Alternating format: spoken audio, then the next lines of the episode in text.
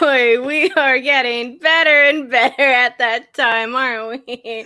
Hello and welcome, everyone. Happy Monday. Welcome back to Chill to Action on the Call to Action Network with me. It's your girl, Danny Joy, here with my favorite co host, as always, Mr. Paul Denuzio.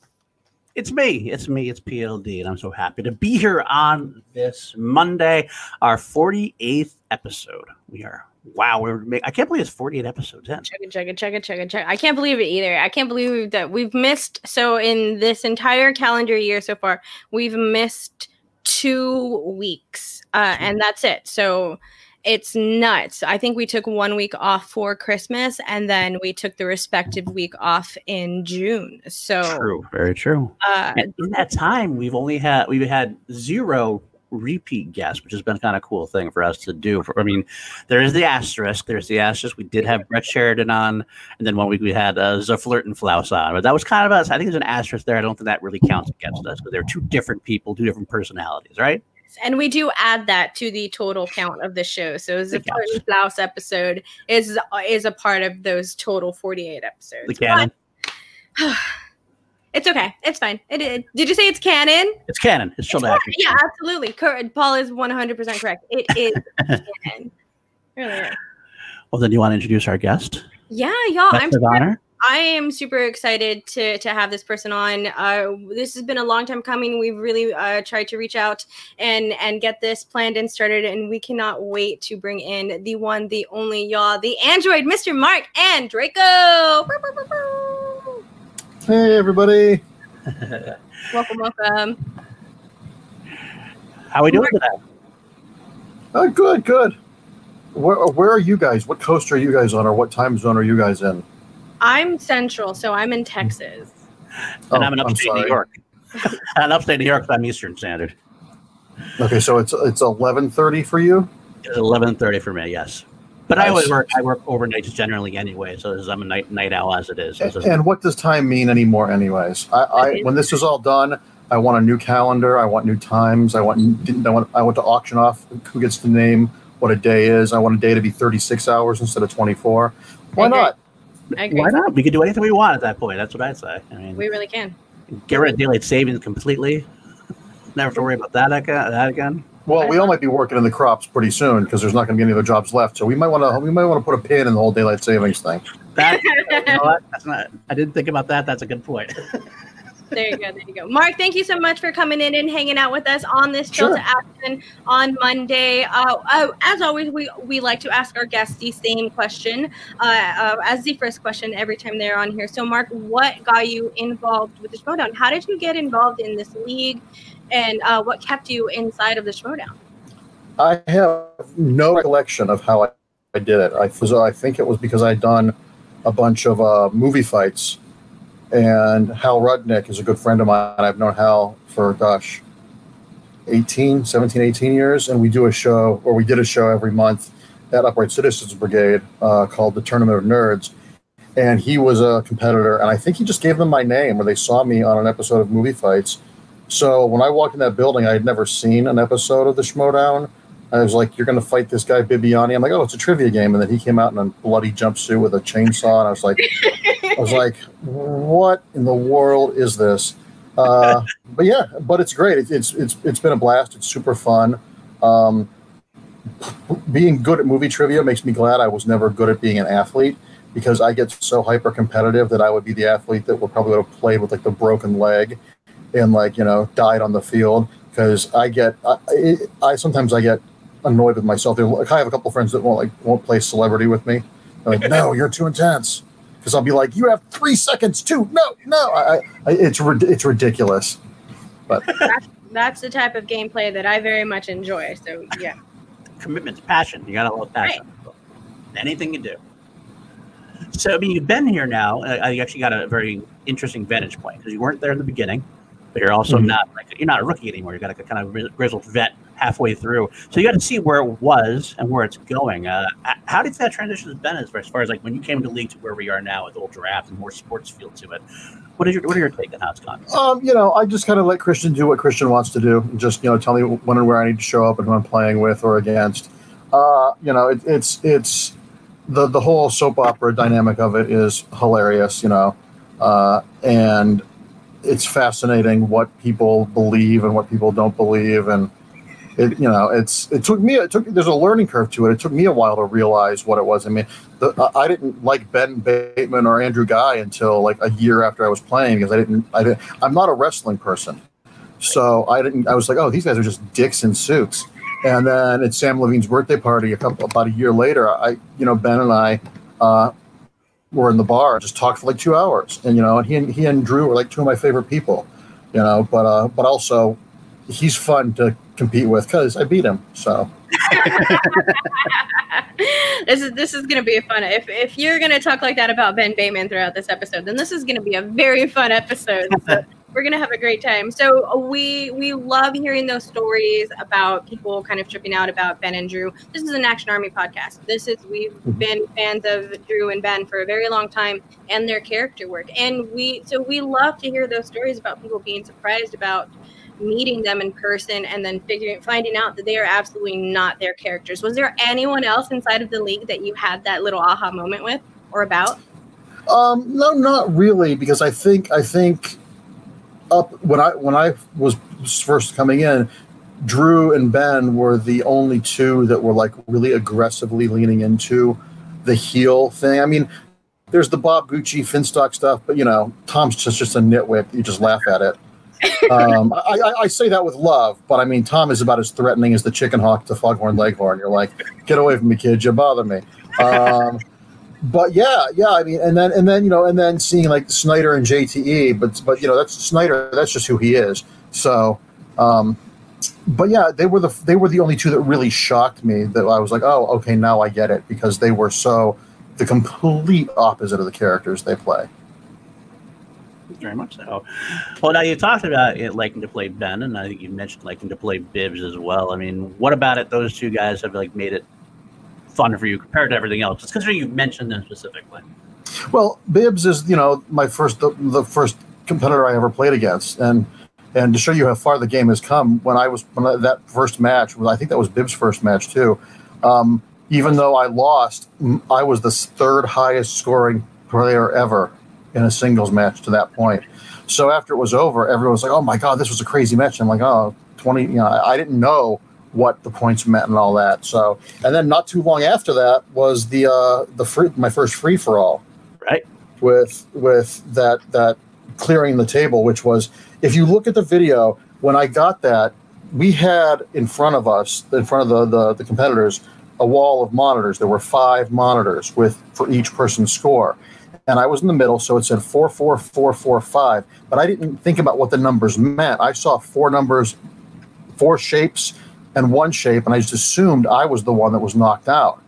So if you watch the tape, you, you can see me be like, and I go, oh, and then I start playing it up. But uh, that is my my absolute absolute favorite moment I've ever witnessed in the Schmoedown. I've been a long time fan of this. It's oh, that's favorite. that's to be the last scene they show in my memorial video.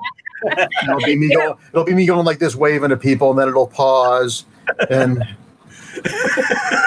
the end. Brother. I would love it. Oh my gosh, that so that that moment was so much fun to see. You were also a part of another really fun moment for a lot of fans inside of the Schmoedown, and that's the Finn Draco match. Was which there... I was, which I had 102 degree fever. Oh, oh yeah. yeah that's, that's, not an excuse. That's not an excuse. But I, I, I was had the flu. I was really sick, and but you know how like your first, you know, when your when your boss asks you to come in and work an extra shift, and it's your first week on the job, you're going to take it. So I honestly, I don't remember that match at all. Uh, I'm surprised. Uh, Gucci's got the strongest immune system in the world because he washed it after I wore that mask. Because I was, I literally, my fever was like 101.6 when I left to go to the studio that day, and I just took a bunch of aspirin and just like you know powered through it. But uh, yeah, I mean it was fun, but I that's a match I can watch and be like, oh, that's not me. I don't, I never saw this one before. Wow. wow. I can't believe it 102 fever in that mask, too. That mask made it just so much that worse. probably broke the fever, actually. some, some some weird Dagnino funk cured me or something. Yeah. He does have all his weird or oil or oregano things he uses. You never know what he's got in there.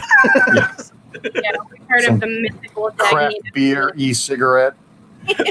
Yes, that exactly. that could definitely be it. Where he got it from, you don't want to know. Like somewhere in Croatia or something. We can just assume Tom is patient zero for most things. It's just a just just, just a safe bet. That's very true. Very true.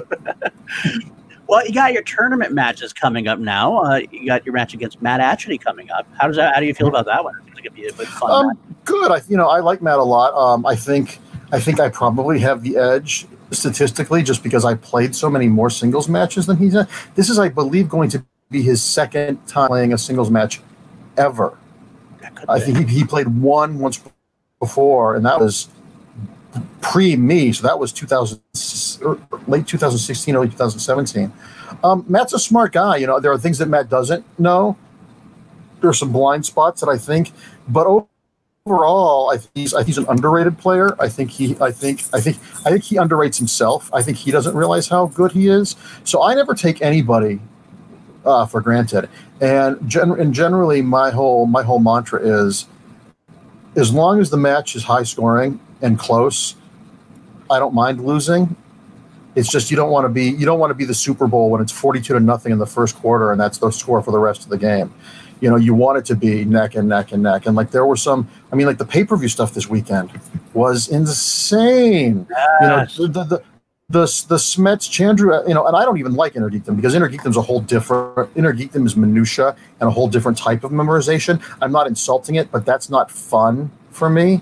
If I'm going to use, if I'm going to use up that much bandwidth in my brain, I'm going to read about like forensic or like physics or something. I'm not going to need to know the thread count of Frodo's jacket in scene two of the extended edition of Lord of the Rings: Fellowship of the Ring Heck yeah. great great that you know that and uh, you know and i know some scary ridiculous minutia too but i like it being more like we're playing in a bar and you know i like to study a little just to shake things up but i don't have binders and that sort of thing that's just ant- antithetical to why i do this it's just for me the moment it becomes that the moment it's not fun anymore. And you know as if you work in entertainment if you know you know the experiences when you can watch something as a viewer and not as someone who's breaking it apart. When i see a movie or, or a tv show where i'm so lean into it and i forget and i'm not worried about the writing or the directing or who what the casting choice was those get rarer and rarer because we reflexively it's my job. I'm a writer so i'm going to instantly whether i want to or not look for things or how i would fix it or what that and that sort of thing that's just what we do so to to be able to do something without that is so rare and so glorious. It's the same thing with the Schmoedown. I'll study, you know, we studied with uh, with the Shire Wolves. We'd have wine and cheese and do trivia cards, and it would be an event. It, w- it wasn't. It wasn't. Let's cram for the SAT. The moment it crosses that threshold for me is the moment I'll probably retire because there's enough. I have enough stressful things in my life that I, that I don't go after. I don't need to add anymore. I don't know if that answers the question. So- No. No, I think that I think I will say real quick that actually it's a, that is a well, very better uh, answered, eloquent answer to uh, not liking Inner Geekdom than your partner did, for example, on backstage. Where like, so like well, that's just that's just who that's just him. I mean, there, you, you- there, there, there's no, there are no hidden ingredients on that label. not at all. I would love him for it. It's just, just the way he is. You got to you got to take it for what he is. But uh, go ahead, Danny. I'm sorry. Oh no, I was just going to say that that's the um, it's it's completely reasonable to to say that about inner geekdom because it we all know that that that division is is definitely tougher in a different way. So it's it's it's respect. Absolutely, absolutely.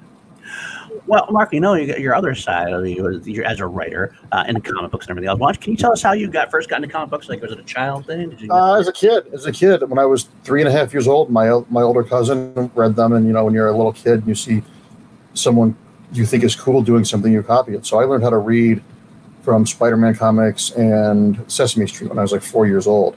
So I've been reading comics. I've been in the comics industry as a re- from as a reader for 46 years now. Wow, Man, wow, that's awesome. Do you have any favorite like characters? Like, what your favorite characters were growing up?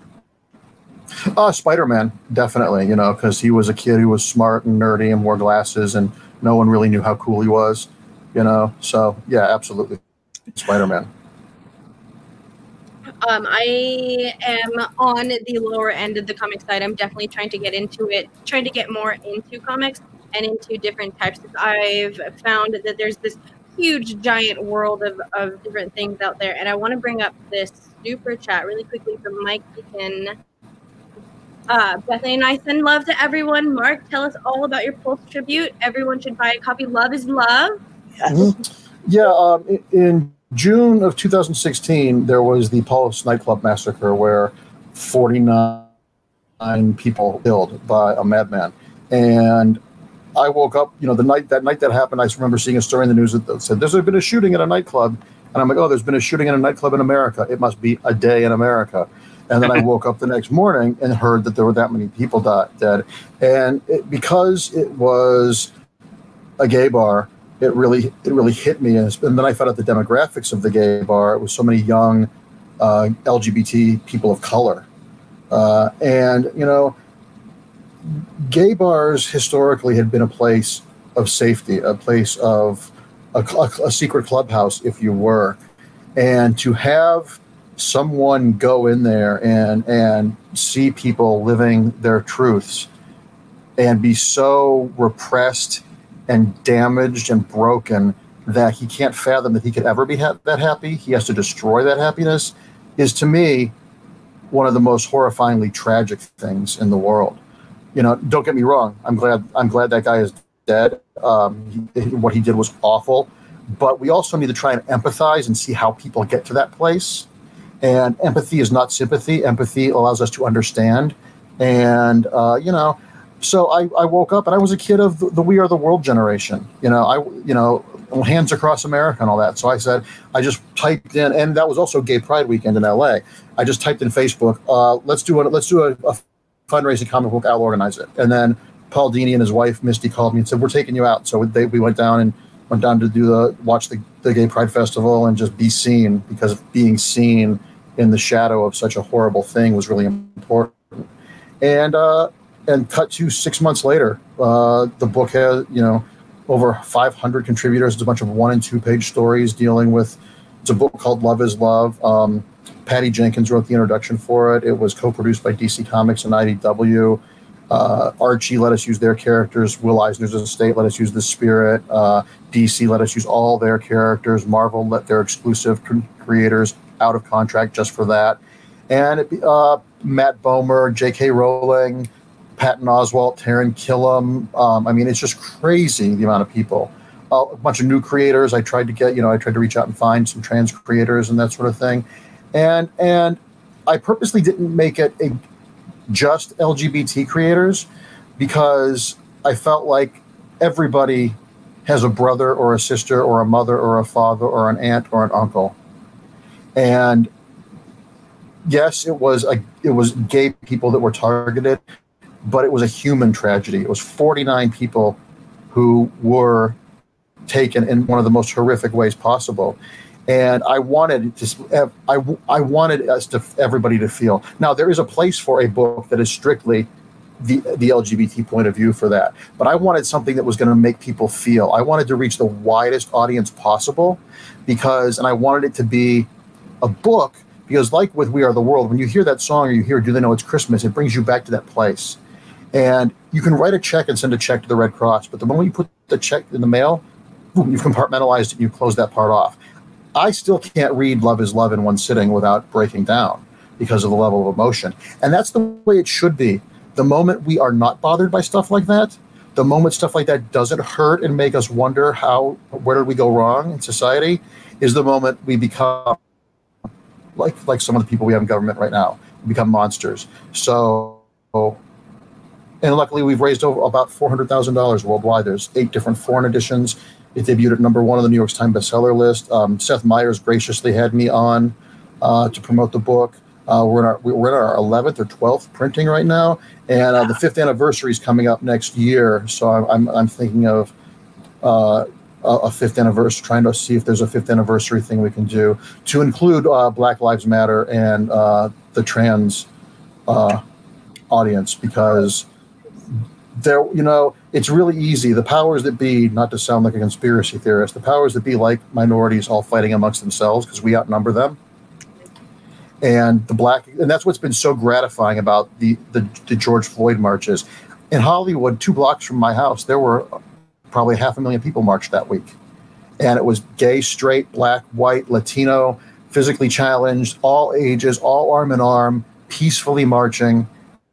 The streets were clean afterwards. We are all in this together, and that's something that this COVID is doing. We're all in this together, and it takes far less energy to be pleasant and to be part of, other people's happiness than it does to be an asshole. And uh, as Confu- it's it's attributed to Confucius on the internet, so he probably never said this, but hating someone is like taking poison and expecting them to die. I'm going to get mad about things that matter. I'm going to get mad about things that really upset me. I'm not going to get mad about a girl character in Star Wars. That is the height of privilege. If you can legitimately that legitimately ruins your day, you have no idea how easy your life is. So anyway. Oh, hell yeah, man. Uh, yes, John Kaiser's right. to The man should be invited for sainthood. That's Aww. and also, we did have a super chat earlier from Jake. It's so great to finally have the Android on show. Yes, Jake. Hey, Jake, how you doing, man? Another one of us. But I love, I love what you say about that. That's so true. And I think that deep down, we know that we are all coming together, and it's slow and it's not as visible as it could be, but it's there. Uh, well, you know, let's use the metaphor of a car crash. Right now, this country is a high speed. We are driving the wrong way on the freeway at 85 miles an hour, and we hit another car head on. That happens in seconds. It's going to take years, if not decades. What was the best of America before this happened, before COVID and, and Trump happened? I'm going to be long dead before we get back to that place of awesome. And that place wasn't that awesome. There has been such a decimation of our society that Trump has done more damage in his administration than that. I mean, just just the COVID deaths alone are 160,000 now. Yeah. So that Yeah. that's 55 9/11s. That's that's how many Benghazis? I just I just you know I, I said I wasn't going to get political and I will shut up in a minute. I just don't understand how you know I don't understand why, you know, because it's always about two. Like right now, he wants to destroy. He wants to destroy Social Security. Getting rid of the payroll tax eliminates Social Security, and we're going to see how that's something the Republicans are good at branding. They're good at like global warming. If it's warming, why is it cold? Death panels. You know, um, there's a, a, a gay sex columnist. Uh, named Dan Savage, who does this column called Savage Love, and he's a guest on Bill Maher all the time. And about two years back, before Bill Maher went completely wherever he went, you know, on the Dennis Miller train to weirdness, um, he said, you know, he was talking to, to D- uh, Dan, and he said, well, you know, gay marriage got passed. He, and Dan Savage said, no, gay marriage didn't get passed. Marriage equality got passed. He said, if we had been out there still calling it gay marriage, no one it's all about branding. And that's what we need to get branding about. That's why it's good seeing like the lincoln project. I don't care if they're in this for ulterior motives. Those lincoln project commercials i am a salty bitch. Those commercials make me go whoo damn. You know i'm like can, can we finally grow up here? The, the democrats need to stop bringing a spork to a knife fight because the republicans have aids needles and a flamethrower. Wow. you know? You're not wrong. So- dude. Branding is an important thing. and sure, sure, yeah, Kelsey agrees too. Yes. Uh, but all right. And regardless, regardless of your political bent, and I don't know how you are a follower of something like the Schmoedown, if you are right wing and ultra conservative, and if you are right wing and conservative, this is I don't hate you. Other types of people are fine. Come outside. Knowledge is not something to be afraid of. Knowledge is great. When you learn something new, your reaction should be, "Oh, I didn't know that. Now I do." Don't be afraid of it. There is nothing to be afraid of. Uh, I do think there are so many people that we we the, starting with Reagan, we ruined the education system. Reagan was one of the first presidents that said uh, higher education is a privilege, not a right. I want everybody healthier and smarter than I am, because I then I can, then I can do less. Because I'm not getting smarter as I get older. The water level in the pool is dropping.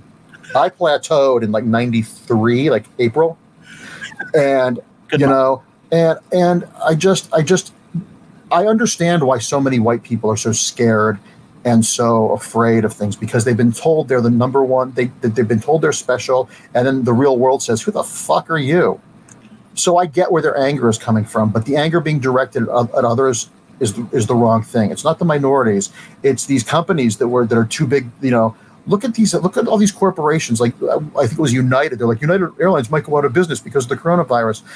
To which I say to them, well, then if your business is that fragile, it should go out of business. That's Darwinism why why why are we paying for these shitty companies let them fix their ways it might make our lives a little bit tougher and i don't want anyone to lose their jobs i'm not saying that glibly but i'm talking about these we we've been sacrificing all of us to the teat of the stockholders so stockholders can still get their money right.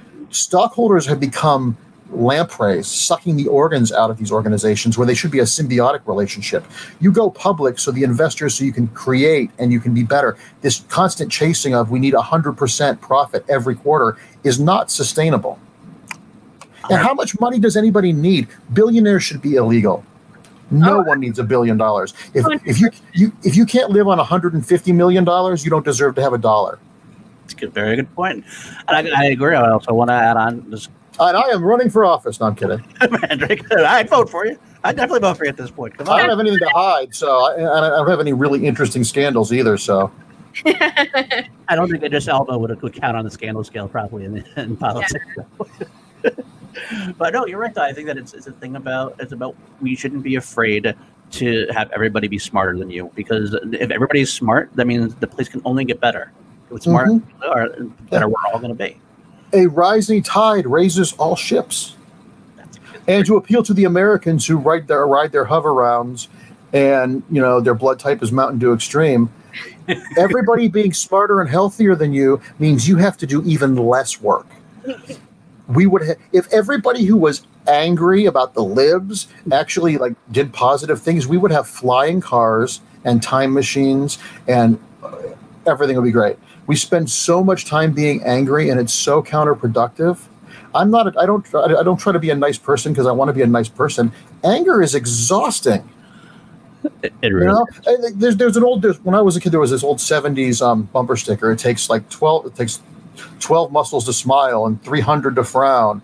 And just do it. Just smile physically and you sit up frown and you feel you, you it's a it's not even an emotional thing it's a physical thing. You feel your body clenching up. Why choose that? Why wake up and say what am i going to be pissed off about all day today? Once again it's privilege. It's privilege to be able to wake up and say i'm going to be mad because that person used a semicolon and that is against women's rights.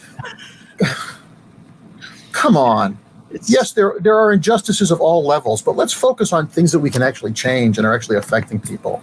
And that wasn't a slam on women's rights. That was just an arbitrary thing because uh, because believe me, you know, the only thing we hate in this country more than black people seems to be women. So, you know, it's it's just exhausting. But I just I just don't understand expending unnecessary energy on things that don't matter. Yeah, I definitely agree with that. You're putting your energy into something is important for your overall health and for your mental health and then just thinking about negative stuff all day just just is not a good thing at all. And i have to remind myself of that as well. You know i don't say this like i'm some guru. The, the things i say i say to myself every day because i need to remind myself stop stop staring at your navel. Don't get upset about things that don't matter. You know get up, get dressed, go outside. Don't stay inside all day and stew. Get out and interact with people. You know, it, it, these are these are things that I have to do. You know, any good personal trainer makes you work out the exact same way they do. So I hear. Uh, I wouldn't know. Wouldn't know. Yeah, not, yeah, not doing a whole lot, unfortunately. But well, you know, speaking of positive, like trying to get back into positivity, let's let's get back to where you were. You were a child in comics. Now you're a writer. How did that happen? How did you get into writing? Like, where did you decide that? This this story is going to annoy people that struggle and fought to be a comic book writer in blood, sweat, and tears. So I was uh, in college in Kent, Kent, State University in Kent, Ohio, and um, uh, I was working at a newsstand. and this guy came in and was buying a copy of a, an animation magazine. It was all about Beauty and the Beast because that had just came out. And I was talking to him at the counter, like, "Oh, this is such a great movie." And then he paid with his credit card, and I saw that his name was Philip Craig Russell. And I'm like, "Are you P. Craig Russell, the comic book artist?" Because I knew he lived in town. He's like, "Yeah." And I had been a fan of his since I was like seven or eight years old, and we became friends and like he did the poster art for a couple of show, plays I directed when I was in, at university. And uh, Craig's one of his first big projects at Marvel was a Doctor Strange annual, Doctor Strange Annual One from 1974, and Craig was supposed to write it. I mean, he like wrote and drew like the first 25 pages, I think, and then and they just for on spec, and they they brought in another, another writer to finish it. And Craig had always talked about how it wasn't that wasn't his re, it wasn't his story. I'm like, well, why don't you just call Marvel? This was this was in the mid '90s, and I said, why don't you, you, you know, you're a big wig. Call Marvel, tell them you want to do a director's cut. Just do the new ending, do those ten pages. So that's a good idea. So I was in rehearsal, didn't see him for a couple of weeks, and I get a call. I'm like, hey, what's up? He's like, yeah, Marvel said yes. I'm like, awesome. He's like, when can you start? It's like, what? He's like, well, he's like, well, I want you to write it with me. I'm like, wow, what? He said, yeah. I said, I told Marvel, and he said, I said, Marvel said yes. He said, yeah. I'm like, oh, okay. So that's how I became a comic book writer. and you never. So yes, Rita Hayworth, Rita Hayworth at the soda fountain, but the really sort of far less financially successful one. Yeah. So had it ever crossed your mind to write comics before that? No, I wanted to. You know, I had wanted to be a comic book artist as a kid, but I lacked the discipline. I I, I couldn't. I knew what I wanted to see, and the actual time of drawing it to see that, I just it just was drove me crazy. Uh, and then I was in I majored in theater in college, and when you're a freshman, everybody's majoring in acting. And then I started directing, and just loved directing theater, and ended up directing and producing a lot of theater in Cleveland after I graduated and just sort of fell into writing. I had ideas that I thought would be good, and I tried to give them to a couple of friends to write with me, sort of like you know, editing whatever. And I realized that was going to ruin friendships, you know, because it's just like so. I'm like, I'll just do it myself. and somehow people fell for the fact that I know what I'm doing. And 27 years later, I'm talking to you guys in the middle of a plague about a movie trivia show I do on YouTube. So, welcome to welcome to Fellini world. That's exactly what every parent of uh, someone with a, a kid in with a theater degree hopes for. Hey, I have a theater degree. I gotta say, Mark, isn't those? I went to school for theater as well. Those college theater communities can be so batshit crazy, but yet so. Oh, some of my best friends I made in college. I, I was lucky because Kent State didn't have a conservatory level program, but because when I was there, there were three different acting teachers who all hated each other and all believed in different methods, and we had four different performance spaces. I directed four main stage shows as an undergrad. You don't get to do that at NYU or Juilliard. You know, we got to make our own stuff. And you know, and, and I'm, I can not believe I'm going to be quoting a Republican general or paraphrasing, but Norman Schwarzkopf famously said, and he was the the general back in the days of the first Gulf War before either of you were probably alive. Um, I'm old. I'm there with you. Okay, well, good. Yeah, the the first Gulf War took place in the last century, in the early '90s. um, uh, but he said he said he didn't learn to be a five star general by studying under good by serving under good leaders. He learned by so, serving under bad leaders because he had to figure out how to do it himself. And you know, th- there's a similar thing to what we did in college. We were just too stupid to not to you know you know, I, at 19, I directed Oscar Wilde Salome with a cast of 20, uh, seven people fully nude and body painted doing the Dance of the Seven Veils, a disembodied head, original music, blood, spears. I am, you know, speaking in verse. Because uh, I was 19. You're supposed to fail spectacularly when you're 19. I want more kids in college to realize you're paying to fail spectacular, especially in the arts.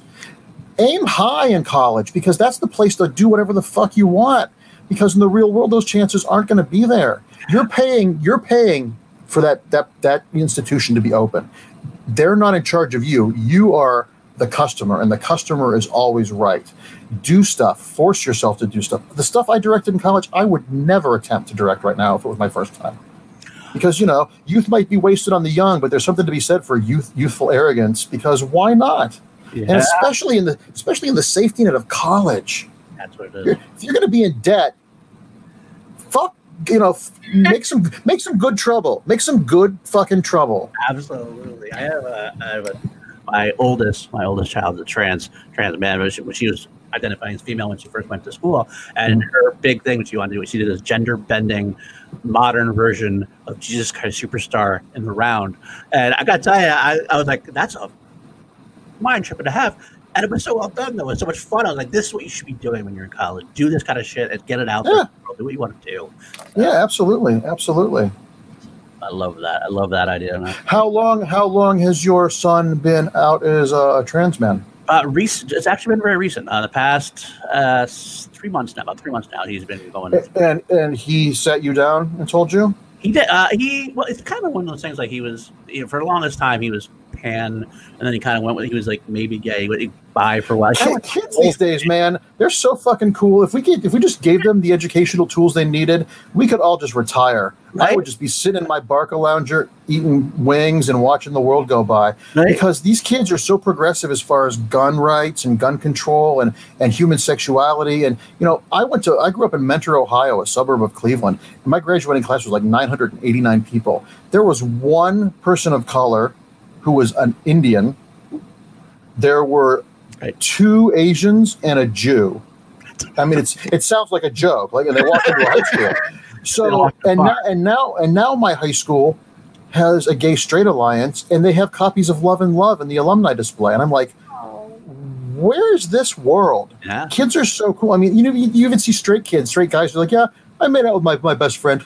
We just tried it. It was, it was it was whatever. It was fine. I'm like, where what, where am I? I feel like I was I feel like a Cro-Magnon man giving being held an, given an iPhone. I'm like, wait, what the fuck is this? And it's great. It's great. It, it gives me hope because the whatever the generation under the millennials, the ones who are just starting to turn 18 and vote, Mhm. God damn, they inspire me. They Yeah. remind me. They remind me of the, the ACT UP people, the AIDS protesters in the '80s.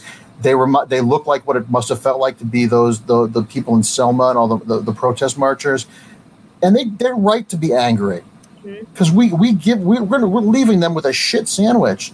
I want their righteous anger. I I want uh, bring on bring on the 18 and 19 year old overlords right now because they have more empathy and more concern for outside of their own five foot radius than their grandparents do.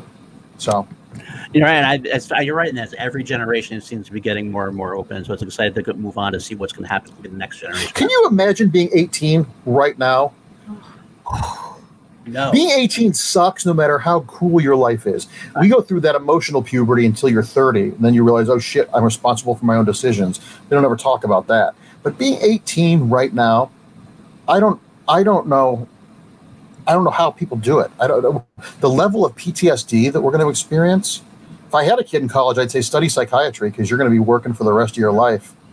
110%, my ass. know, or or study or or study lighting and and and uh, sound design for film and TV because all the below the line people are going to be they're not going to be below the line when this is over because once we're allowed to start filming again, they're going to be able to name their price as they should. Yeah. So you know, so yeah, kids out there, psychology. Animal psychology, because every dog in the world is going to have crazy. That's going to be what makes it the uh, Planet of the Apes. When we all go back to work, the dogs are going to evolve and they're going to be our overlords. And that's fine. That's fine. I'm good with that. You know, if somebody can feed me and pick up my shit, I'm I'm golden. Um, What I But like. yeah, yeah, but but study study below the line lighting and sound on films and TV, animal psychology or psychiatry, and you will be working for the rest of your life. And as Americans with the coronavirus, mortuary sciences are probably a good thing too. Oh, not, you're not wrong. You're not wrong. Wow.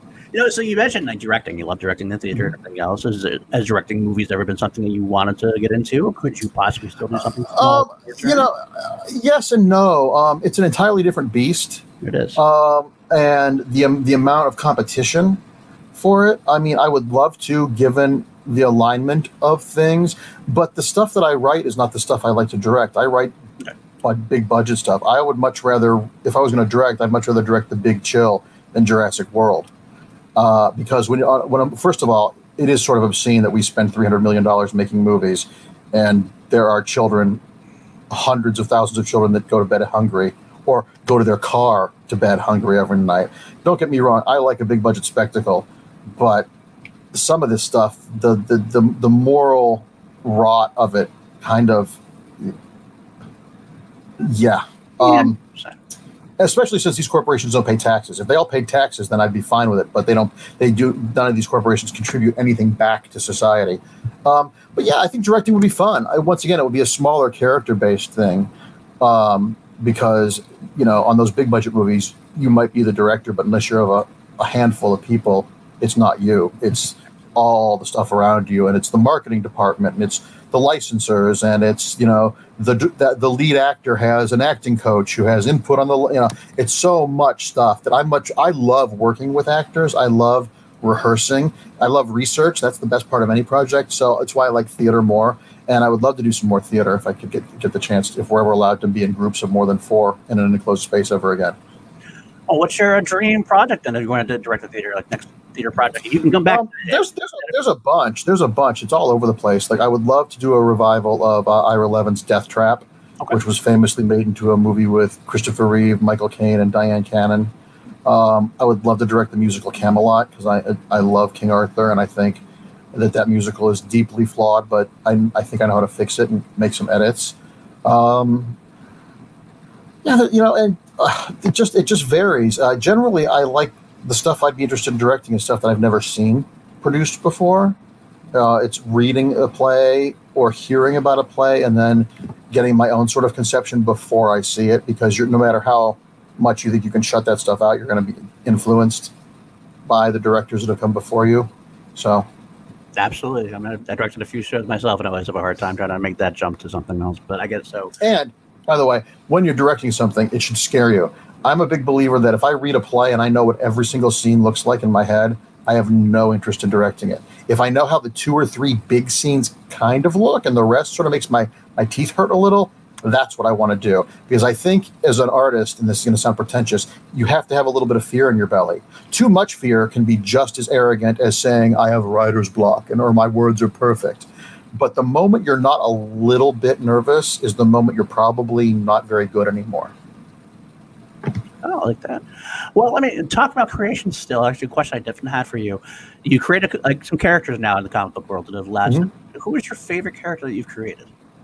Well, Kate Spencer, Kate Spencer, Manhunter. Yeah, I mean that that the, the road to how that book came about, and then the reaction by the fans is just just you know it's like Candyland. It's you know you're just like it's just it's just crazy because I had been doing I had written three issues of a Thunder Agents revival for DC and two of them were fully done, and the guy that owned the trademark at the time was just a lunatic, and DC was had said you know this guy's so much work that unless this book is going to sell you know Batman levels, it's really literally financially not worth it to make our legal department deal with this guy. Right.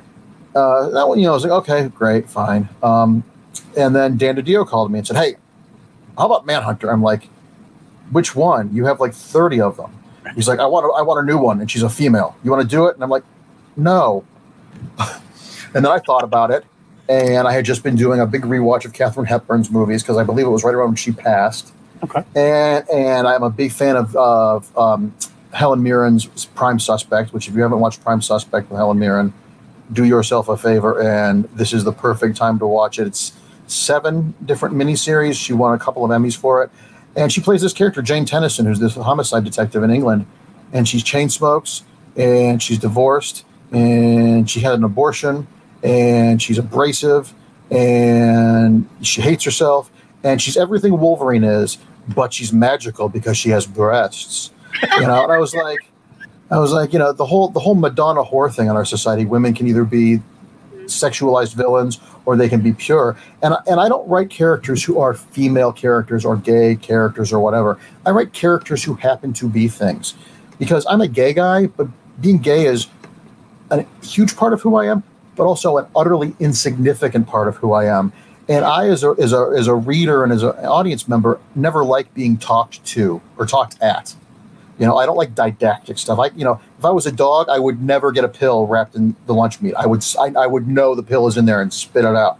So I don't, I don't like to do that, and I like, I like to present things and let the themes and stuff that come out that way. So I was like, okay, well, what if I do a female manhunter? And what if she is an abrasive, bad mom? She's a divorcee. I said, what if it takes place in Los Angeles since the DC universe is all fake cities? What if it's a real city? And what if she's a federal prosecutor, like the original one? And what if she's a prosecutor who prosecutes supervillain crime as a metaphor for the celebrity crime out here?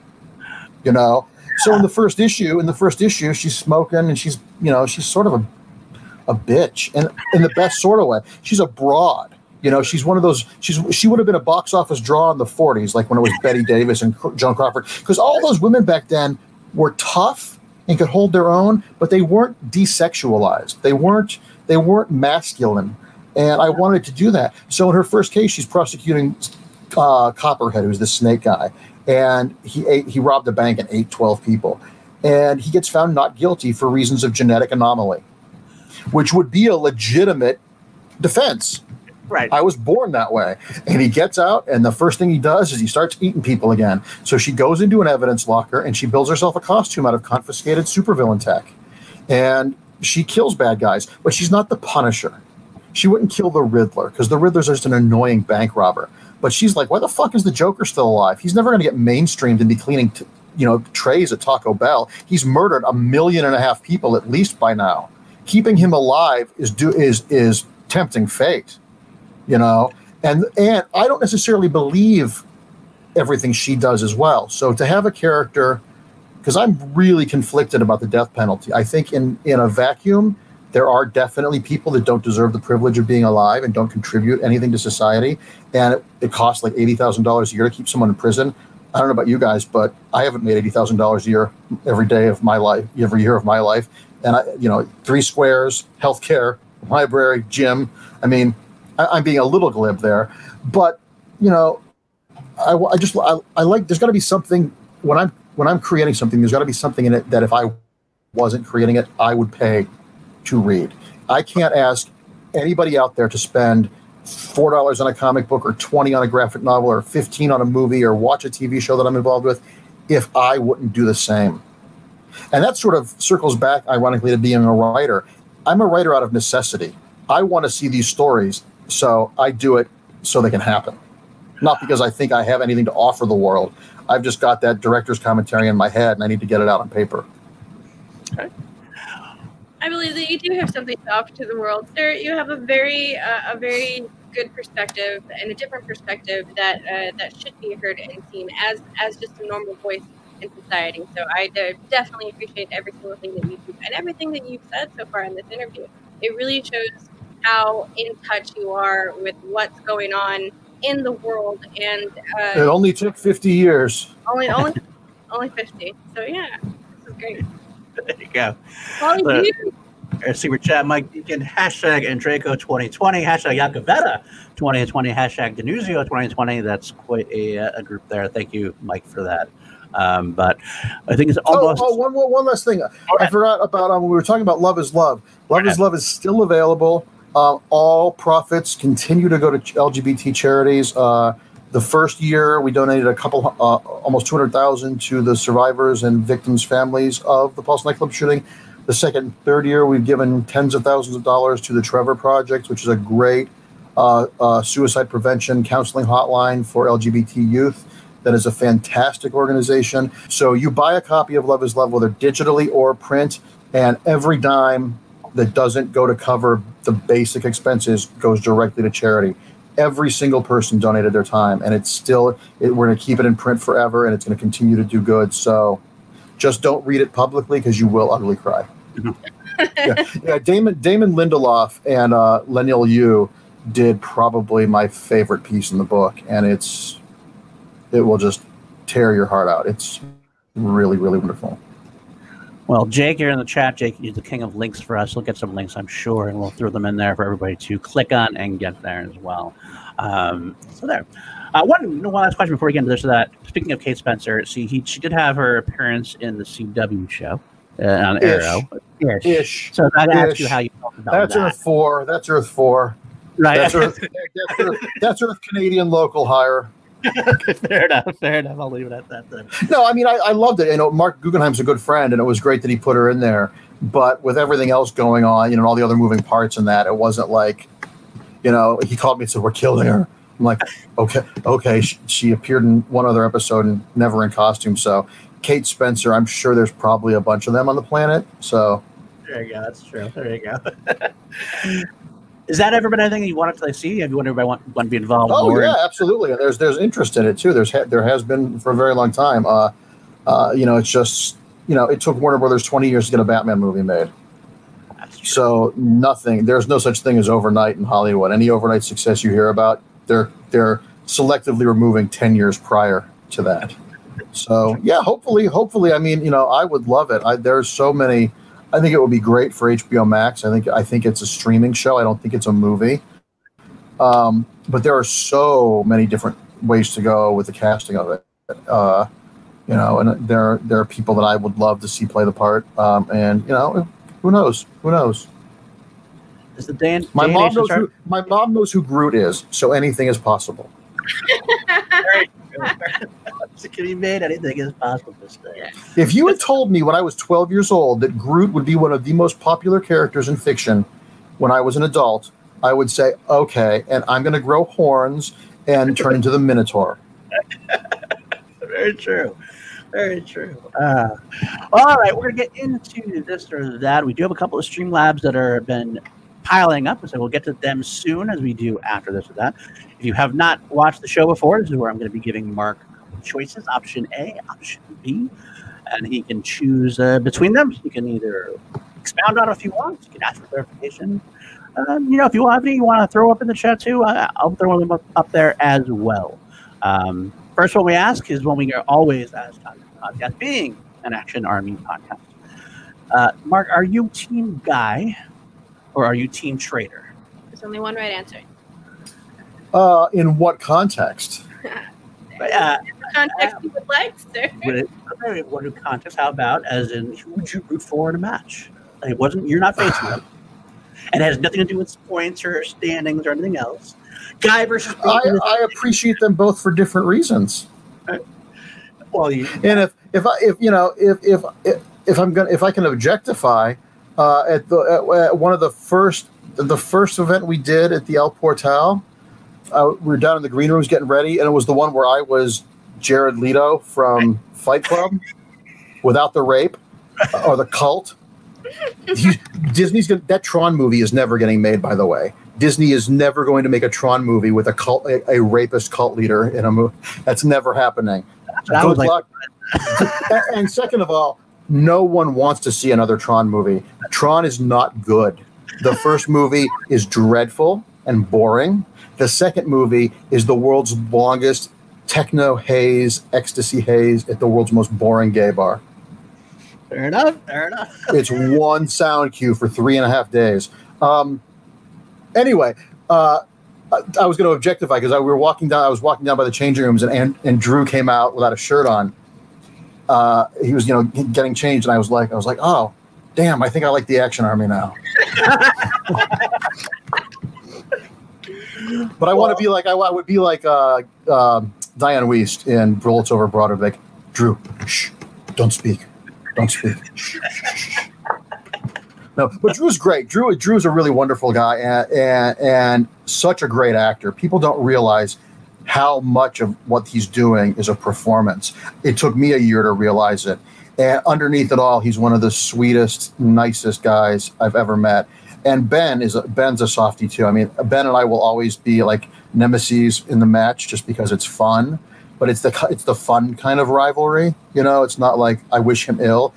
I want to continue to beat him in singles, but you know, it's fun. So they're they're both good guys. They're both good guys. So I'm gonna I'm gonna I'm gonna go right down the middle on that one. Okay, fair enough. That's a, we'll, we'll let you it that way. So. All right, here we go. Uh, playing in singles or playing in teams? Uh, depends on my mood. Right now, you know, I'm diving back into singles.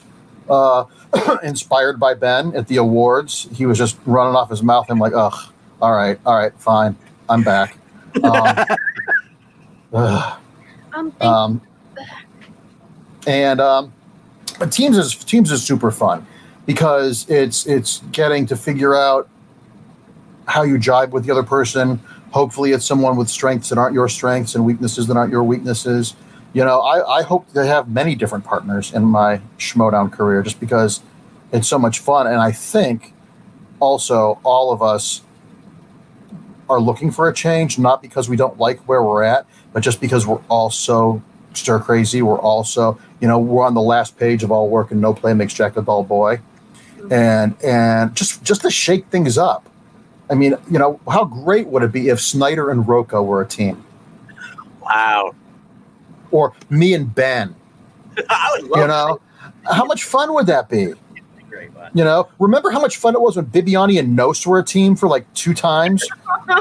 It was it was the absolute best. Not really. and I, I, I think I think it would be fun. I would also like to do. I would love to do a season of uh, veterans and newbies where we're all, where we're paired with someone new. You know, like you know, like if I was paired with you know Chandru Right? or someone like that, or someone uh, other new. There's so many people. There's so many new players, and I'm like, I don't know who any of these people are. I've never met them. Like that's great. But I think there could be. I think we could do stuff like that just to shake things up. And I think you know Christian's all in for doing interesting stuff and keeping it going. And you know, and these these Zoom matches I think are working better than anybody expected. They still aren't. There's still a Hydrox cookie when I really want an Oreo cookie Right. but that's better than it being a rock when I want a cookie, you know. and I think the more I think the more we do, the better they'll get. And I just got to give a big shout out to, you know, we all love Christian, and this is Christian's baby, but but this would not exist without Mark Ellis. Mark Ellis is an absolutely exemplary human being. I couldn't. Uh, he could show up at my house with a body in his trunk, and I, and I would say, let me help you bury it and tell me after we're done why they deserved it. Mark is Mark is just I, I can't say enough about him. He's somebody that I want to be better friends with because he's just he's just a delightful guy. And when I, you know when I hear the word stand up comedian, I go, oh, he's fucking he's good. I Yeah. forgot when I've seen him perform. I forget that I know him That's and good. that's the biggest compliment I can give to somebody. If I know you and I'm watching you work and I forget that we're friends, he's he's just he's just the best guy on the planet. And I can't I can't say that enough in enough different places how wonderful he is. I 100% agree. Like we've, we've met him a few times ourselves, and I tell you, even meeting him for the brief amount of times we've met him, you just know that he's listening to you. He's genuine. He's really there Oh, for you. Like yeah, remember. When you're talking to him, he is listening to you. That's the thing. There's no there's no there's no fake, there's no Hollywood bullshit. If you're talking to him, he is fully present. That's great, and he remembers. He'll remember like a couple months later. You'll see it like, oh yeah, I remember. How's that going? And it's, uh, refreshing. It's refreshing in this kind of day where there's a lot of bullshit out there. Well, most people are pretty decent. You're right. Unf- unfortunately, the assholes and the evil ones are the, the the the squeaky wheels. You know, like the Million Moms March. Those are three women that live in two double wides in you know Kentucky. There's Right. not a million of them. Once again, branding on the right. You know, it's it's it's most people. Most people just want to live their lives and be left alone to live their lives happily, and they want everyone else to be happy. You know, it's it, it's that simple and we need to lean into that more. If what you're doing is not hurting me or hurting anyone else, go at it. 110. percent uh, Just Kaiser just say you lost him. He wants Andreyko and Smets. That's I would, I, I when I did, uh, when I did Gucci Verse or Gucci World or whatever that lunacy is called on Friday, um, uh, I said I would love to. If Kevin ever ever was going to play in the regular leagues, I would I would partner with Kevin in a second and a half because Kevin is also another one of these exemplary human beings. He is just such a good dude and a. And you know, you look at him, and I always joke that he should be Johnny Bravo for Halloween because he looks like, uh, uh, doesn't he? If he just had that big bouffant and a black T-shirt, and sunglasses, Yeah. it's easy. But uh, but he's just a really good guy, and you know, and I couldn't be happier for him. He's married now, and he's expecting a baby. And yeah, even though he lost, you know what? That rivalry is good for the fans. It's good for us. We need to lose. We all need to lose every now and then, because as I've said ad nauseum, success is a lying, phony, evil witch failure is where it's at. Failure makes you who you are. Success is it's why when you see someone like why Justin Bieber goes crazy. If I was 19 years old and homeschooled and suddenly had 300 billion dollars, I was an asshole when I was 19 and I didn't have 300 million dollars. I wasn't I wasn't the ATM for 300 people. right. Oh man. So, you know, it's why, you know, failures are good for you. They're not fun when you're having them, but I would not trade any of my failures because they've they've shaped they shape who you are. You have to learn from them. If you don't, you're eventually going to die. I guess you're eventually you know the Darwinism will come in. But yeah, we need to we need to not be ashamed of failures. There's nothing wrong with saying I'm sorry or I was wrong. There's nothing. In fact, people are so afraid of doing that. They say it's a mistake or I was wrong. They don't know how to react. Everybody expects you're going to give them that fake apology. I'm sorry you didn't understand me. If someone says that to me, I'm going to punch them in the throat because that's sometimes as an adult, you apologize even when you're right. Yeah. Fa- fancy that. That's why I'm so, still married. I don't know. Lucky my wife's asleep though, so she won't hear this. That's okay. All right, got another one now. Let's say DC came to you and they gave the choice to write Superman or write Batman. Oh, Superman, absolutely. Superman. Uh, from, from for a monthly comic book, absolutely. I think Superman is far easier to write than. Uh, I like got, I'm sorry. Go ahead. Batman, and I have Batman stories I want to tell, but writing that as a monthly book would be really, really, really hard. Um, if I had an idea, I would, I would, I would do it. But as as it stands, if I was offered right now, you can have monthly Superman or monthly Batman, I would take Superman just because I think Superman's more. There's so much more interesting stuff to be done there. I think what Bendis is doing with Superman right now is really fun, and I got to do a little peripheral stuff with Supergirl at the time. Um, and you know, I'm a Clevelander. Superman was created in Cleveland. So there's there's there's sort of that sort of like symmetry, and and and I just I just think that I think Superman is a character who is incredibly difficult to make interesting, but incredibly simple to make interesting in the same breath, if that makes any sense. Mm-hmm. So. I've heard like a lot of times I hear hear writers they say that they have a hard time that Superman is just he's so powerful and everything else. It's a hard time making something sense out of that. I'm making that work consistently. Um, but I'm so interested to hear hearing you say that. That's that's, that's cool. I, well, I, ironically, he is an alien, but he is the most human being on the planet. He is he is someone who puts everyone else before himself and expects nothing in return. And that's hard to write because most of us don't even understand what that begins to be like. And and and he doesn't do it because he's a martyr. He doesn't do it for the accolades. He does it because it's the right thing to do. And I think a lot more of us could, going back to Love is Love, after doing that book and having parents of people who were killed in the club or survivors thank me for the book, which is something I can't even comprehend. I did it as a as a sort of to heal myself and to have it actually affect people who experience those losses is such a privilege and I try, since then, I've tried to learn something new every day. And I try to be nice to at least one stranger every day. That can be simply holding a door. That can be letting someone in traffic. That can be saying to the old lady behind you, Oh, I like your blouse. And you know what?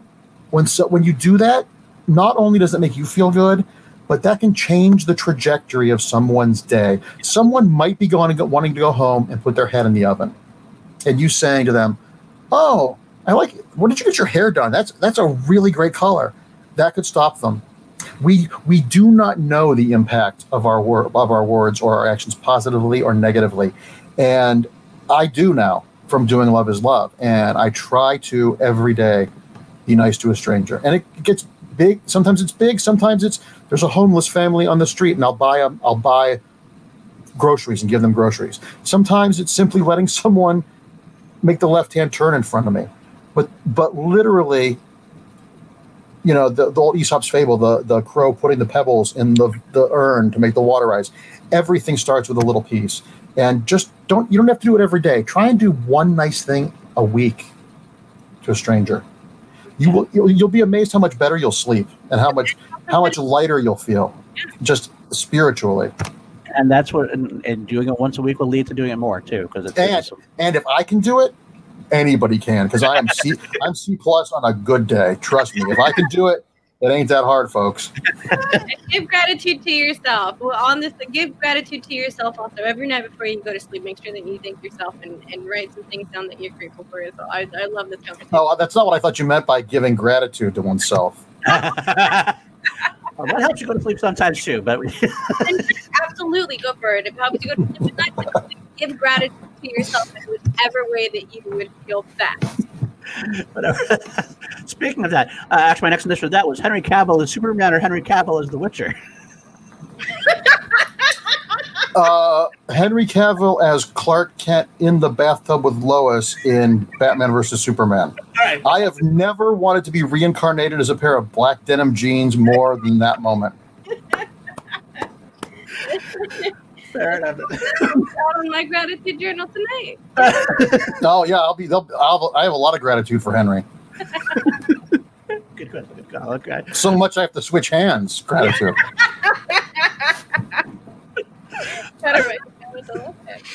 I was going to throw in the August Walker there too, but there you got it now. I'll, I'll take that, and that's definitely a good, a good final answer. Um, all right, uh, we said it before: clearing the table or uh, winning the uh, team tag or the team belt. Um, probably winning the team belt, just because clearing the table happened so early that I knew it was a fun moment, but I didn't know that it would be one of those. You know, do you remember the old Wide World of Sports on ABC and the opening credits, like three or four of the thrill of victory and the agony? I didn't know that that event, that that moment would be in that reel. I didn't know that that was a moment that was going to be part of the Schmoedown. Welcome to Schmoedown. Here's the pack.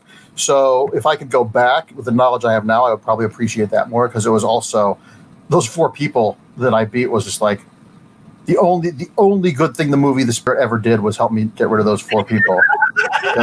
Because I love the Will Eisner Spirit stuff, and that is that movie took me four days to watch. That movie is one of the worst things. If I had six months to live, I would watch that every day, and it would feel like I lived to be 109. Sam Jackson literally throws the kitchen sink at the spirit in that movie. a literal kitchen sink. Not a lot of subtlety there. movie I'm gonna have to try. Uh, I don't know if he needs to. I really don't know if he needs to. I mean, yeah, to try watching. She's never seen the movie, so. Oh no, no, no, no, no, no! This is not a movie that's so good, so bad it's good. This is a movie that's so bad it's depressing and then infuriating, because because one, there's some good things in it. Gabriel Macht is perfect casting. Dan Lauria is perfect casting. Um, even even Eva Mendes is great, but but everything else is so ill conceived, and it's not Will Eisner's The Spirit. It is Frank Miller's The Spirit. His name is in big letters, and the Spirit's little tiny. And don't get me wrong, Frank is obviously a huge influence and a huge a huge titan in comics and film. This everybody has an off day you know, Spielberg made the BFG. So true. Very true. All right. Uh, I got about two more, I'll say. I know, speaking of uh, uh, the spirit and movies you love, uh, La La Land or Saving Private Ryan? um, Saving Private Ryan. Because Saving Private Ryan is mostly a good movie. There's just two moments that turn it into garbage. Um, and La La Land is just. I've said this before. La La Land should be called North Hollywood Dicks. Emma Stone's character. It shows you how lovable and how much we like Emma Stone that you don't realize that she is a psychotic hypocrite in that movie. He's out. He's out with John Legend's band, actually making jazz.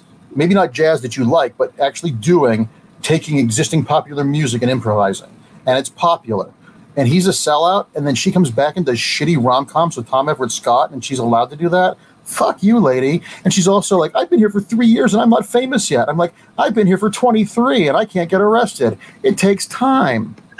And then when she then when she said I'm doing a one woman show about my teen years in Albuquerque, I went to theater school. I know what that one woman show is. It's not good. it is good and bad and Ryan Gosling looks like a serial killer in that movie. I keep waiting for him to just murder her. Ryan Gosling. And, and one, one, last thing, it forgets it's a musical for 45 minutes. decides it is again. That's true. my, my, my, my favorite thing about the Oscars that year was I was at an Oscar party and they announced The winner is La La Land. And I looked at my phone and it was 9 11. And I said, huh. And I tweeted, La La Land wins Best Picture at 9 11. Some moments are perfect. And then the rest of it happened. Oh, so good. I was in a bar uh, at in Denver. I, I traveled for work, so I was in a I was in a hotel bar in Denver watching that whole moment go down. And I remember like putting my head down, hearing that La La Land won, and then as soon as like I heard it like on the on the TV screen about boom, like raised up and started basically. I was fairly drunk at this point, but like screaming. Oh, and and and just for the people that are going to come at me because of my talking about Saving Private Ryan. Back in the day, there was a magazine called Premiere Magazine. Back in the days before the internet, where you would read articles about movies, and they do an issue of like what's coming out in the next year, and it was fantastic. Um, in fact, I, I, have every issue of it in boxes in my closet because I'm that weirdo. Um, but William, William, the screenwriter William Goldman, who wrote Butch Cassidy and the Sundance Kid and The Sting and Misery and The Princess Bride, uh, was writing a column. He also wrote a book called Adventures in the Screen Trade that I thoroughly recommend to anyone who's interested in Hollywood writing at all. And he talked about Saving Private Ryan. And I'm going to I'm going to tell you what he said because that's exactly what's wrong with the movie. But he said it first and better. The beginning of the movie, the old man looks up and becomes Tom Hanks. Then that means the old man is Tom Hanks. You are visually saying that old man is Tom Hanks. Because by making that man Matt Damon at the end of the movie, he wasn't privy to two thirds of what we just sat through. That is that's a lazy cheat, and Spielberg knows better. And the other thing that is infuriating about that movie is we're all in the we're all in the army in World War II. We're told there's a guy. He's the last of his five brothers who's left alive. We get him and bring him back. We get to go home. We don't have to fight anymore. So we go find him. And he says, No, I want to stay and fight. And we say, Okay, let's stay and fight. No, I'm going to knock your ass out and tie you to a stick and drag you fucking back to base. All that needed to happen is the Nazis just cut them off. Yeah. That whole thing, I'm going to st- because because that suddenly makes Ryan an asshole. Your parents lost every one of your siblings. This isn't about you. This is about them now. And it makes Matt Damon's character such a douchebag. And so much of that movie is brilliant. Right. I mean, that opening sequence is if, if you have if you ever have a teenage teenager who wants to enlist in the service, sit them down and we'll show them the first twenty minutes of Saving Private Ryan. They'll they'll join the forestry service or the Coast Guard instead. Good but boy. those those two moments just drive me crazy. They take me out of the movie, and I'm and I'm not I'm not saying that to be you know to be crotchety or be funny. Those are moments that drove me crazy. Even seeing that movie in the theater, I was like, oh, come on. So Oh no, I'm, I'm happy to hear this. I, I like the movie, but I never thought about it that way. But you're absolutely right. Uh, you mentioned it, I probably can't see it. But, uh, and let me say this: everybody's uh, mileage varies for everyone. What, can, what, everyone's level of suspending disbelief is different. It's like it's like snow snowflakes and th- fingerprints. They're all individual. There are things that bother you know. There are things that bother other people in some movies that don't bother me, and I get why it bothers them. There are things in movies that are super successful that drive me crazy that I can't believe. The movie that drove me crazy the most recently was Baby Driver. Okay, all right. Oh my! I love Edgar Wright's movies, with the exception of Scott Pilgrim, just because that's not that video game world. Uh, generationally, I have no reference point for that. I don't think it's a bad movie. I just don't connect with it on any level whatsoever. Um, but Baby Driver, first of all, can we stop with Ansel Elgort? Well, yeah. Was a jar of mayonnaise not available? oh, oh. Uh, but Baby Driver for me, if it had been as stylized as it was up to the point with the, uh, you know, the laundromat and stuff, it was like almost Dick Tracy colors. Great. Yeah. But for me, what took me out of Baby Driver was we're supposed to believe that Ansel Elgort, when he was five years old, a little white boy whose parents were killed in a, plane, a train, uh, a, a car crash, he gets adopted by a black bachelor in a wheelchair in Atlanta. I would believe that Baby Driver could actually turn into a baby that is a car. than that. That's a Transformers sequel. And, and once again, that's that's just that's just something for me. I was I was like I was like, wait a minute. He got adopted by a single black man and a, a deaf single black man in a wheelchair. He's a white boy in Atlanta, in America. What what that that aliens could land in this movie and I wouldn't bat an eyelash. That means no. All right. Well, let me turn this into movies I know you like. About Starship Troopers Mhm. or Crouching Tiger, Hidden Dragon. Oh well, cotton candy or sushi. I mean, they're they're they're really not comparable in any way, shape, or form, other than they're both movies. That's true. You know, I mean, I mean, I love Starship Troopers. In fact, I just watched it last night. It's it's an amazing movie, but you know, Crouching Tiger, Hidden Dragon is poetry. Yeah. I mean, Ang Lee directed a movie that is subtitled that Americans saw and so it's the, was the highest grossing uh, non-English film of all time for a long time. I, I the, the Passion of the Christ beat it because of Aramaic, but actual languages that are still in existence, and it's a beautiful, beautiful movie, and it's so specific to Japanese culture or our Chinese culture. It's so specific that the more the more specific the story, the more universal it feels. And Michelle Yeoh and Chow Yun Fat. Are you? I mean, come on, the score. Come Yeah. on. If I, if I had to, I think Crouching Tiger, Hidden Dragon is a better movie. I would probably pick Starship Troopers because I could watch that on more of a loop because that's a movie that you can have on in the background and come into, you know, gay psychic Nazi Neil Patrick Harris or a giant ass bug or something. Whereas Crouching Tiger is like reading a good novel. You're you're fully in it. Perfect answer. Perfect answer. I like that. Yeah, I like both of them too. They're both very phenomenal movies in my in my Oh, rotation. Ang, Ang Lee and the Coen brothers are the closest thing we have today to Billy Wilder, where every single movie they direct is an entirely different genre, and almost without fail, they don't do awful work. Even the bad ones are interesting. Now, I will say Ang Lee's last two movies def- defy that. Gemini Man's pretty unwatchable, and Billy Lynn's Long Hollywood Halftime Walk. I get technically why he wanted to experiment with those, but those are two movies that you don't need to watch. But before that, his biggest failure was a um, Civil War movie called Ride with the Devil. That's actually really fascinating. It's actually really good. And if you haven't seen Ang Lee's The Ice Storm, I have. To. you're you're going to get mad if when you see it because that's the movie that American Beauty wishes it was. Oh yeah, that's a good point. Oh, it's so good. It's so good. It's good. Some directors do have that. They connect with you the right way. Like right now, so far, Villeneuve has connected with me the right way. I've loved everything Villeneuve has done. So I'm looking forward to Dune. Like I can't wait for Dune. I can't wait for Dune. I honestly didn't care about Blade Runner 2049 because I don't like the original Blade Runner. I think it's I think it's a movie that is its aesthetic is super important, but it's not a very good noir. It's it's it's basically a 40s movie with great production design, for for good and for bad. I get why people like it. It's not my thing. And then to have Ryan Gosling and Harrison Ford in a two-hour and 40-minute movie where they're both sleepy robots. I actually It's, got it's it's beautiful, but I think it's a pretty inert film. fair enough. Fair enough. I, I I dug into it. I think I dug it. I just got enveloped into the scenario, the scene and the I storyline. of get I get why people like it.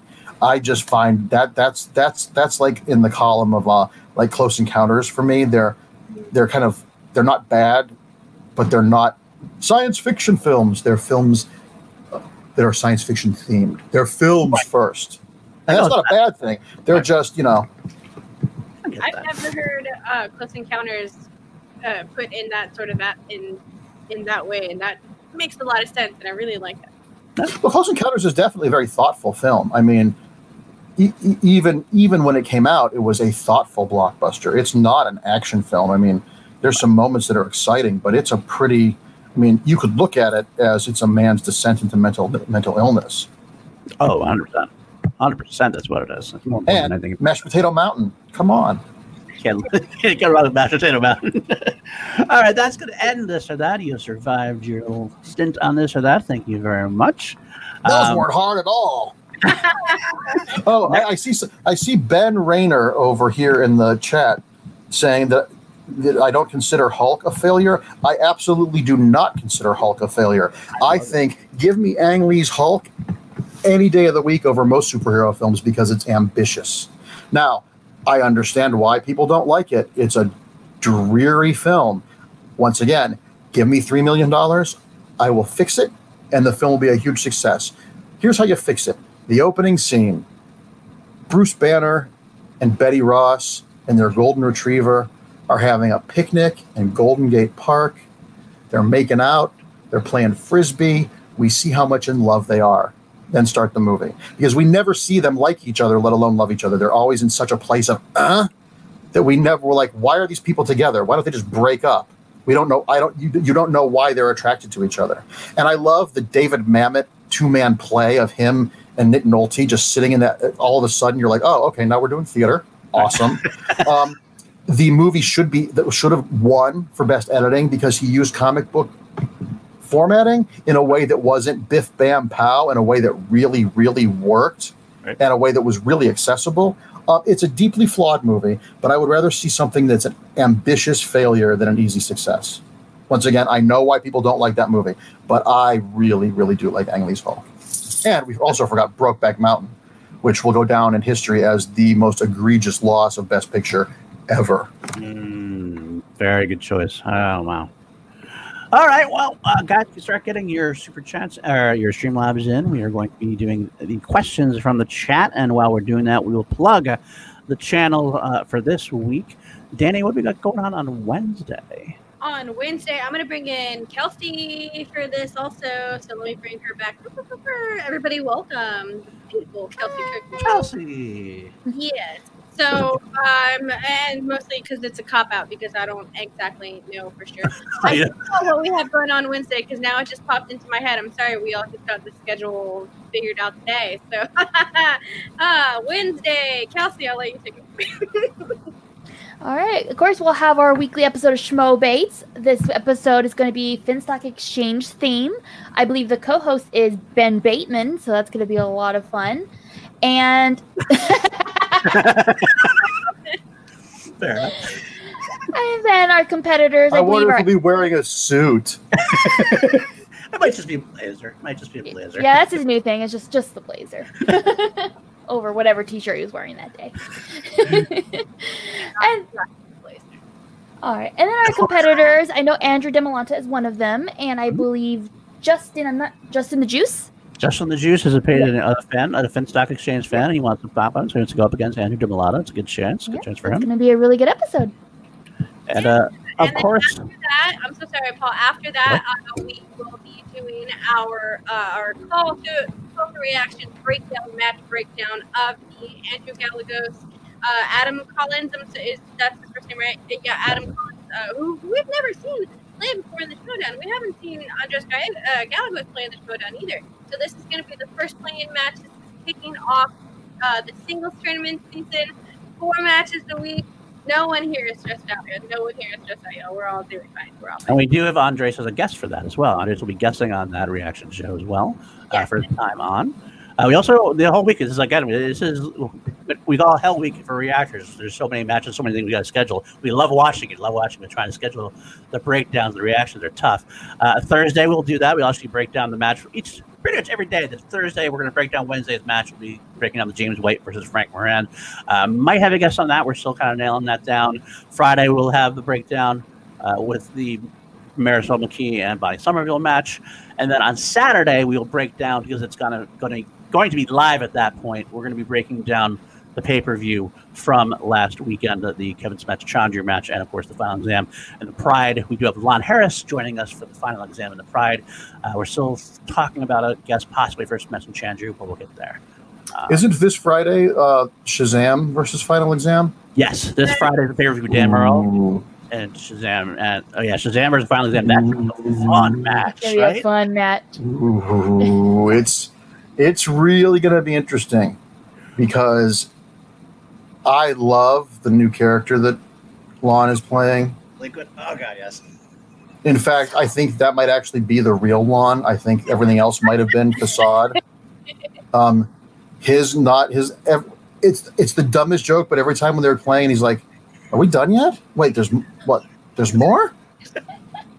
Never ceases to make me laugh like a mental patient. Yeah, and and and Paul, they they work really well together. Paul, I I'm going to give props to Paul. I had some issues with some of the youngsters when they first started, mostly because they were the first generation of fans who started to play the game, so they were already doing the acting and weren't necessarily great at separating it, which is which was everybody. That's the learning curve. But uh, I, I've grown to really enjoy Paul a lot. I think I think I, I, I had to keep reminding myself how, just how young he is. I mean, I could. I'm probably. I'm literally probably older than his parents, which is which is a whole, wrong on every conceivable level. But uh, yeah, I, I think I think it's going to be an interesting match because Bibbs gets in his head, and the kid is sort of like tofu. He absorbs the flavors he's around, and when Bibbs gets real agitated, the kid gets real agitated too notice that. and it's going to be really interesting because it's become about strategy. Now everybody is so good, everybody has such a deep font of knowledge that strategy has to play a part in it. You know, you have to. You have to know how to use your JTE rules, know when to throw a challenge in there, know what kind of challenge you're throwing. Are you throwing a legitimate challenge because of a badly written question or a wrong answer, or are you throwing a challenge to stop the momentum of the other team with a legitimate, like like what I did with with um, uh, Paddington Two? Their answer was technically right. What graphic novel did the or this? What Jim Carrey character was first appeared in the graphic novel series? And the answer was The Mask. But he didn't appear in a graphic novel. He was the backup in an anthology comic book. And now the comic book lexicon is in everybody's mouth. Graphic novels are different than comic books, and Yep. they still they, they still got the credit. But by doing that, it threw their it threw their momentum off. That's become the game. That's what the game is now. You got to It took me two years to figure out how to play stuff like that. It's why I think that uh, if there are people out there that really want to try and be Schmoedown competitor someday, watch the Smets Chandru match Yeah. because because both of Chandru's challenges were valid. The challenge about Cobie Smulders was right on. She's not playing Maria Hill in Spider-Man Far From Home. She's playing a Skrull, pretending, and that's what Inner Geekdom's all about. That sort of minutia. It's true, and that's what it is. So. Real quick. Eric Zipper says he prefers Paul's old partner. Eric, I, I understand that. so, good to see you, Eric. Zipper's watching from the other room. Here it is. He loves He's it. watching. He's watching from my red room. He's giving you hell now. He's going to give you hell. Say she's credited as Maria. But okay, you know we'll go past that. Uh, who do you got? I'm, curious. Who do you got in those matches? Final exam versus Shazam. Final exam versus Shazam. It's it really, really depends. I think knowledge level. I think they're pretty close to being even. I think I would give maybe a little bit of an edge to Shazam, Mhm. just because Bibbs has been doing this so long, and we've all been locked inside for months upon months. So who knows what sort of Howard Hughes jars of urine writing on the wall stuff that Bibbs has been doing, studying. Um, the kid is super, super, a super student, but there's the wheel. There's spinner's choice. There's opponent's choice. There's you getting stuck on a shitty category or getting a category you think you're going to ace, and it's suddenly four questions. You're like, so there are so many variables. The important thing I would think, I think, could be a deciding factor is trying to get perfect rounds Yes. the, the most as many points as you can get in that first round even if it's just even if you're just two points ahead in, in a game with this level of competitors two points one point could make the difference. So i honestly don't know. I think strictly on on just knowledge without the without this the technique and the strategy playing the game i would give it just by a hair to shazam. But lon is such a weird character and such a, a really interesting character that can get under your skin in the right way. And you know, and Bibbs beats himself up. If Bibbs if Bibbs meets Bibbs, that's something wrong that he thinks is easy, it's going to drive him crazy for the rest of the game. You're not wrong. You're not wrong. I think that's a good call. But it's going to be it's going to be a blast. It's going to be so much fun to watch. I'm a so far every single one of these has been A lot a of fun. real fun because either either it's two veterans going up against each other or it's a, a new player, someone we don't know. You know, look at what Ace did in the. I, I couldn't give a shit about Star Wars, but damn, how did that happen? Good That for him. Shocked the world. Shocked the world every time. It's like 'Cause every the, Star, match. the Star Wars division is arguably the hardest schmoedown division there is because when, when I see when I see Ken Napzok know the not know the answers to questions, I'm like, okay, I'm not even going to try. not even Absolutely. I wrote a Yeah. book. Yeah. And who do you got for Merle and uh, Irwin? Once again, it depends. Uh, Ethan is unflappable, But when Ethan doesn't know something, he doesn't try. He, he's like, I don't know. He doesn't do the searching thing. It's like, oh, I don't know it. Right. And and Dan, after that guy match, which is the second match, I would advise everyone who ever wants to play Schmoedown watch. Watch Andrew Guy versus Dan Murrell because Andrew Guy played the best match I have ever seen anyone play. 100 times. And, and and you know Dan Dan had Dan was like me in that Dan had been out of it for a while. So when he came back and there was suddenly all this level of performance and character and in your face, yeah, wait a minute, I'm just here to play trivia, guys. Why are you why are you why are you why are you coming at me? So, but Drew was great. Drew was great. at That so you know no one's infallible, and Dan is Dan is definitely arguably the greatest player we've ever had. But you know what he hasn't done in a while? He hasn't he hasn't lost. That's true. That's very true. Um, I don't doubt his strengths, but over the course of this, I've watched every season of Schmoedown, even back in the weird old days where it was like you get three questions, you get three questions, and it's like it was like ten minutes long matches. Right. Um, and Dan is not infallible. Dan is super, super knowledgeable. But the thing that's both the blessing and the curse about Dan when you're competing against him is he doesn't know what he doesn't know. So you can't study his weaknesses. There are just some blind spots he has on things, just random things, which is frustrating because there's no strategy for that. He might get Tarantino movies and might miss something that is easy. Right. You know, he he might not know Red Apple cigarettes. You would assume he would, but that might be just one of those random glitches, and that's what makes him both a tough competitor but fallible. All you know, Achilles had a heel. Everyone does. So it'll be really interesting to see. And Ethan's been boning up on his strategy, so it'll be interesting to see him play. You know, that affable guy who's suddenly, you know, stabbing you in the ribs. Right. So it'll be it'll be it'll be interesting to see. And Dan's growing as a character. You know, Dan being a heel. I mean, just by being with Roca, he's absorbed some of that nonsense. So. Ho- ho- I think it'll be. I think it'll be entertaining, and I think it'll be a really fun match. But both of them, and I know it sounds like I'm Miss America and trying to be, you know, be very diplomatic. Either of those matches could go either way, and I wouldn't be surprised. No, you're not wrong. A blowout will surprise me in either match. Right. But other than Same. that, any of those people could win, and I would be like, oh, that makes sense. Absolutely. All right. Well, one last thing that we're going to plug before we go on to the chat questions, since we do that. Um, next week's chill action actually is not decided yet. We have feelers out there for two different people we're going to see. I will let you know as soon as we know. But we do have the week after confirmed is our very special one year anniversary, 50th episode of Chilled Action. And let's play the tape, Kelsey.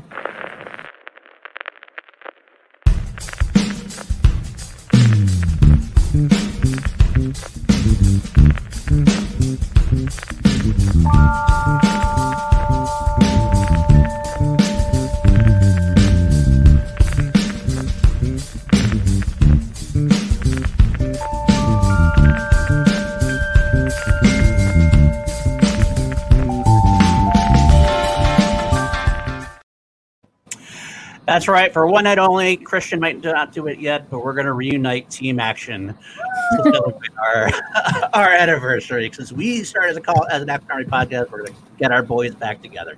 So that's going to be a lot of fun, guys. A lot of fun. Did you see the uh, TikTok that Ben had to do?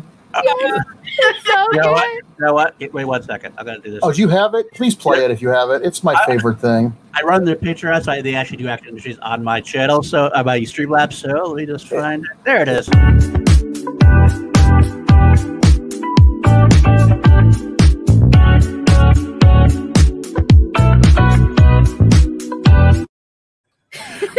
One of the greatest things that's ever been. He only pretends he was forced to do that. There's like probably nine hours of of, of, of, of, of cut footage. Look, I know how much goes into editing a TikTok video. He took time for that. He had to have enjoyed it. And now the Chinese know what his social security number is. Drew. Since he lost to Drew, that was Drew's plan the entire time, probably. Oh, I see a question from Dean Morgan, and he's been asking all sorts of stuff. And I don't. I, he asked a question, and I hope he didn't feel like I, I, I was- I was. He asked, I think, about a movie or something, and I went off on Baby Driver, so I hope he doesn't think he was attacked. If I wrote a female character from Marvel since I've done Supergirl for DC, who would it be? Um, I would love to do a Scarlet Witch in the Vision book. Um, I, I, I, I grew up on those miniseries, and I just think they're fascinating. Um, I would love. everybody hates on Cyclops. I would love to do a Cyclops and Jean Grey book. Do like Heart to Heart, where they're like just Yeah. gallivanting around the world, solving mysteries and being fabulous. Because I think I think Scott Summers is arguably one of the most important characters in the Marvel universe. I think he is the Marvel universe's Dick Grayson in the way that they both are so always putting everyone else before them and always trying to be what everyone else wants them to be that they have no idea who they are. And I didn't experience, I didn't get that until I wrote them both for the first time. I'm like, oh, I get it. They're trying to make everybody happy, and that makes no one happy. Right. I get it. So, uh, but yeah, the Scarlet Witch, uh, Jean Grey. Um, oh, She Hulk would be a blast to write. She Hulk would be an absolute blast to write. She's a Uh, fun character. But but truthfully, I when I get offered characters from the big two, sometimes it's characters I don't think that I would be offered. So that's the fun. Like Supergirl, I never thought I was going to write Supergirl, and I loved writing Supergirl. I would go back and write Supergirl again without batting an eyelash in a second and a half. Alrighty, from Trash Panda with the super chat. What wheel slice would you add to the game? There are a couple. I would add Stephen King. I think it's ridiculous there's not a Stephen King Yes. slice. Um, there's a Stephen King slice. There's no Stephen King slice, and there's a Chris Nolan and Quentin Tarantino slice. There have been far more Stephen King movies. Uh, I'm just I'm just playing devil's advocate there. I would do an LGBT movie slice. I would do a John Waters slice. Yes, please. Um, I would do a from from uh, page to screen slice. I would do a costume drama slice. I would do an Ang Lee slice. Uh, I would do a Sydney Pollack slice. I mean, I would do a Billy Wilder slice. You know, there there are tons. Why isn't the Why isn't there a Bette and Joan slice? Wow. I, I mean, seriously. no, I love that idea. The idea because I, I feel like we'll draw the argument that you could at that the slices have to be kind of broad in general for whatever, whatever. But having those neat slices But- that makes the game so much more fun from a fan perspective. But the thing is, I get not wanting it to be too much minutia. Not not, not wanting it to be was who made the bone china that Scarlett O'Hara served Rhett their first dinner on. I get that, but if we love movies, we need to love movies that were made a long time ago because they inform the movies that are made today. And if I'm going to be forced to answer 900 questions on The Sandlot and Major League, I sure as hell want some questions about Billy Wilder and Bette Davis movies because arguably those two people are far more important than Major League or Sandlot, no matter how good those movies may be in the history of cinema. Those two movies wouldn't exist if those other two things didn't. And I get you want to have enough questions that your audience feels they can compete. But you know what? There are nights when I watch Jeopardy and I can't answer a single question. And there are nights when I watch Jeopardy and I can answer every single question. So I, I would rather I would rather hear someone wa- complain that oh they, they're always talking about old movies and then find out they actually went and watched that old movie. Hmm. That's great Because just cause just because it's old don't mean it's bad. Generally, they're really good. You know, I mean, there are some movies that are so part of our pop culture that they all feel almost cliche. Casablanca is one of them. Watch Casablanca; it's fucking amazing. It transcends all that play it again, Sam stuff that we've all seen ad nauseum. It's an amazing, beautiful, romantic, insanely good film. And if you claim to love film, you don't have to like everything, but but any sort of thing you're interested in should be like a salad bar. You should try as many different flavors as you can. You're not going to like everything, nor should you, but you should have a a knowledge of things, and you can go back to the three things you like for the rest of your life. But try things. It just as a general rule in life, try something different. You'll know. Expand your horizons. It, the water's warm. Come on in. The pool is fine. I promise. I promise. Try to learn something. At most, you don't like it, you don't go back to it. Yeah, and there's that's fine. We've got to. We've also got to get over the fact that that there are things that you don't like that are awful, but there are things that that you don't like that doesn't. Not everything you don't like is bad. I don't. I haven't liked the last four Steven Spielberg movies. That doesn't mean they're badly made. They're technically perfect. They just don't appeal to me as a viewer. I, cannot like something and not, you know, I don't like avocados. I'm the only person in California that doesn't. But that doesn't mean I just because I don't like it doesn't mean I want them banned. Right. Good call. You know, we have this with this weird tribalism that it's either everything's great or awful. All sorts of degrees. I want everyone to like things. I don't I don't like going to a movie and saying I didn't like it. I want them to all be great. I don't I don't seek out bad things. But by the same token, if I see something that fails on levels to me, I'll talk about it because that's what's fun. Talking about, especially if someone loves the movie that you don't, that's always the best conversation because it goes back to what I said about empathy. You get to understand why that person liked that movie. And you might not agree with it, but you're like, oh, I can see why that works for them. Absolutely. I love I love talking to people for exactly that reason. We just gotta get over the idea that like you don't have debate to, is not insult. Right. Debate is not personal.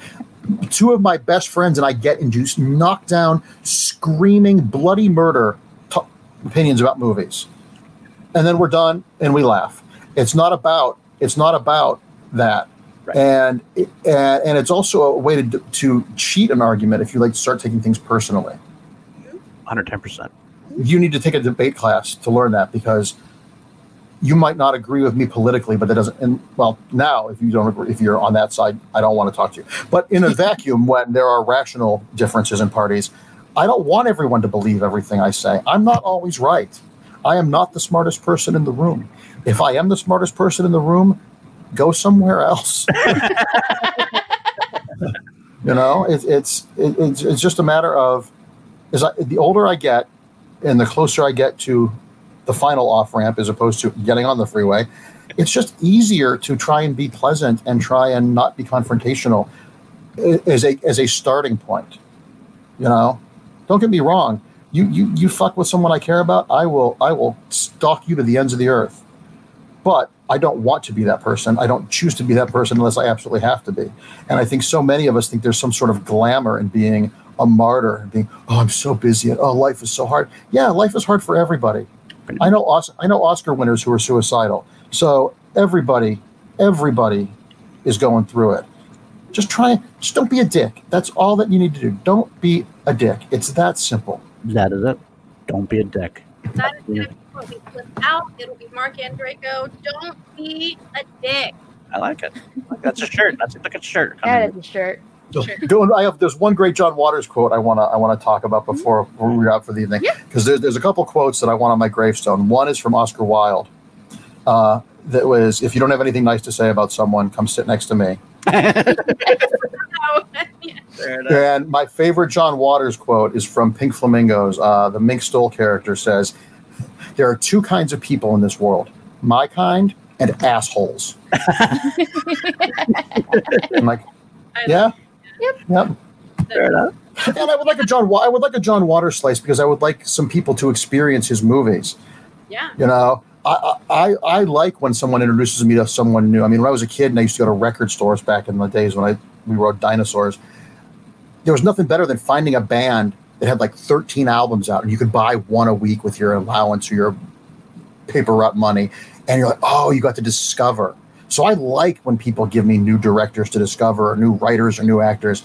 And I think in this day and age, John Waters is so gleeful and filthy. It's not about it's not lascivious. It's it's joyous and it celebrates the underdog. I mean, his most subversive movie is arguably Hairspray. He made a PG family film that is one of the most subversive, most powerful films about racism and segregation and body positivity. I just watched it last week with a friend of mine. And I was amazed at how much stuff is in that movie that wasn't intended. Just Ricki Lake and Divine. Just the just the Yes. how many girls did how many girls didn't have eating disorders because they saw that representation on film? Mm-hmm. I would argue that Hairspray is a better film about racism and desegregation than Mississippi Burning Wow. because Mississippi Burning is too it's a well-made film but it's two white guys talking about racism. not wrong. Not wrong. Hairspray isn't about that. It isn't about, but it is, but it's inherently about that. It's the spoonful of sugar with no medicine. It's an enjoyable, funny movie, and when you come home, come home, you're like, oh yeah, that's stupid. Why are they doing that? Whereas opposed to, I find movies like Mississippi Burning, those Oscar bait movies, a little didactic for my taste. It's like we're going to tell you something good for you. Yeah, racism's bad. I know. Get it. It. Yeah. All right, Kel's got some quick super chats in the Streamlabs in there for We you. got some Streamlabs. We have I'm, 2 I'm from talking, Fit. I'm talking way too much, right? Oh, No, no, no, you're fine. We love it. Sure, we love it more. Like, Which is it? We love But it. Mark, really quickly, I do want to ask. I did put it in the private chat, but I just want to ask you right now. Uh, you're good on time. We're good with time. Yeah, we can we can wrap whatever questions people paid for. Yeah. Okay, awesome.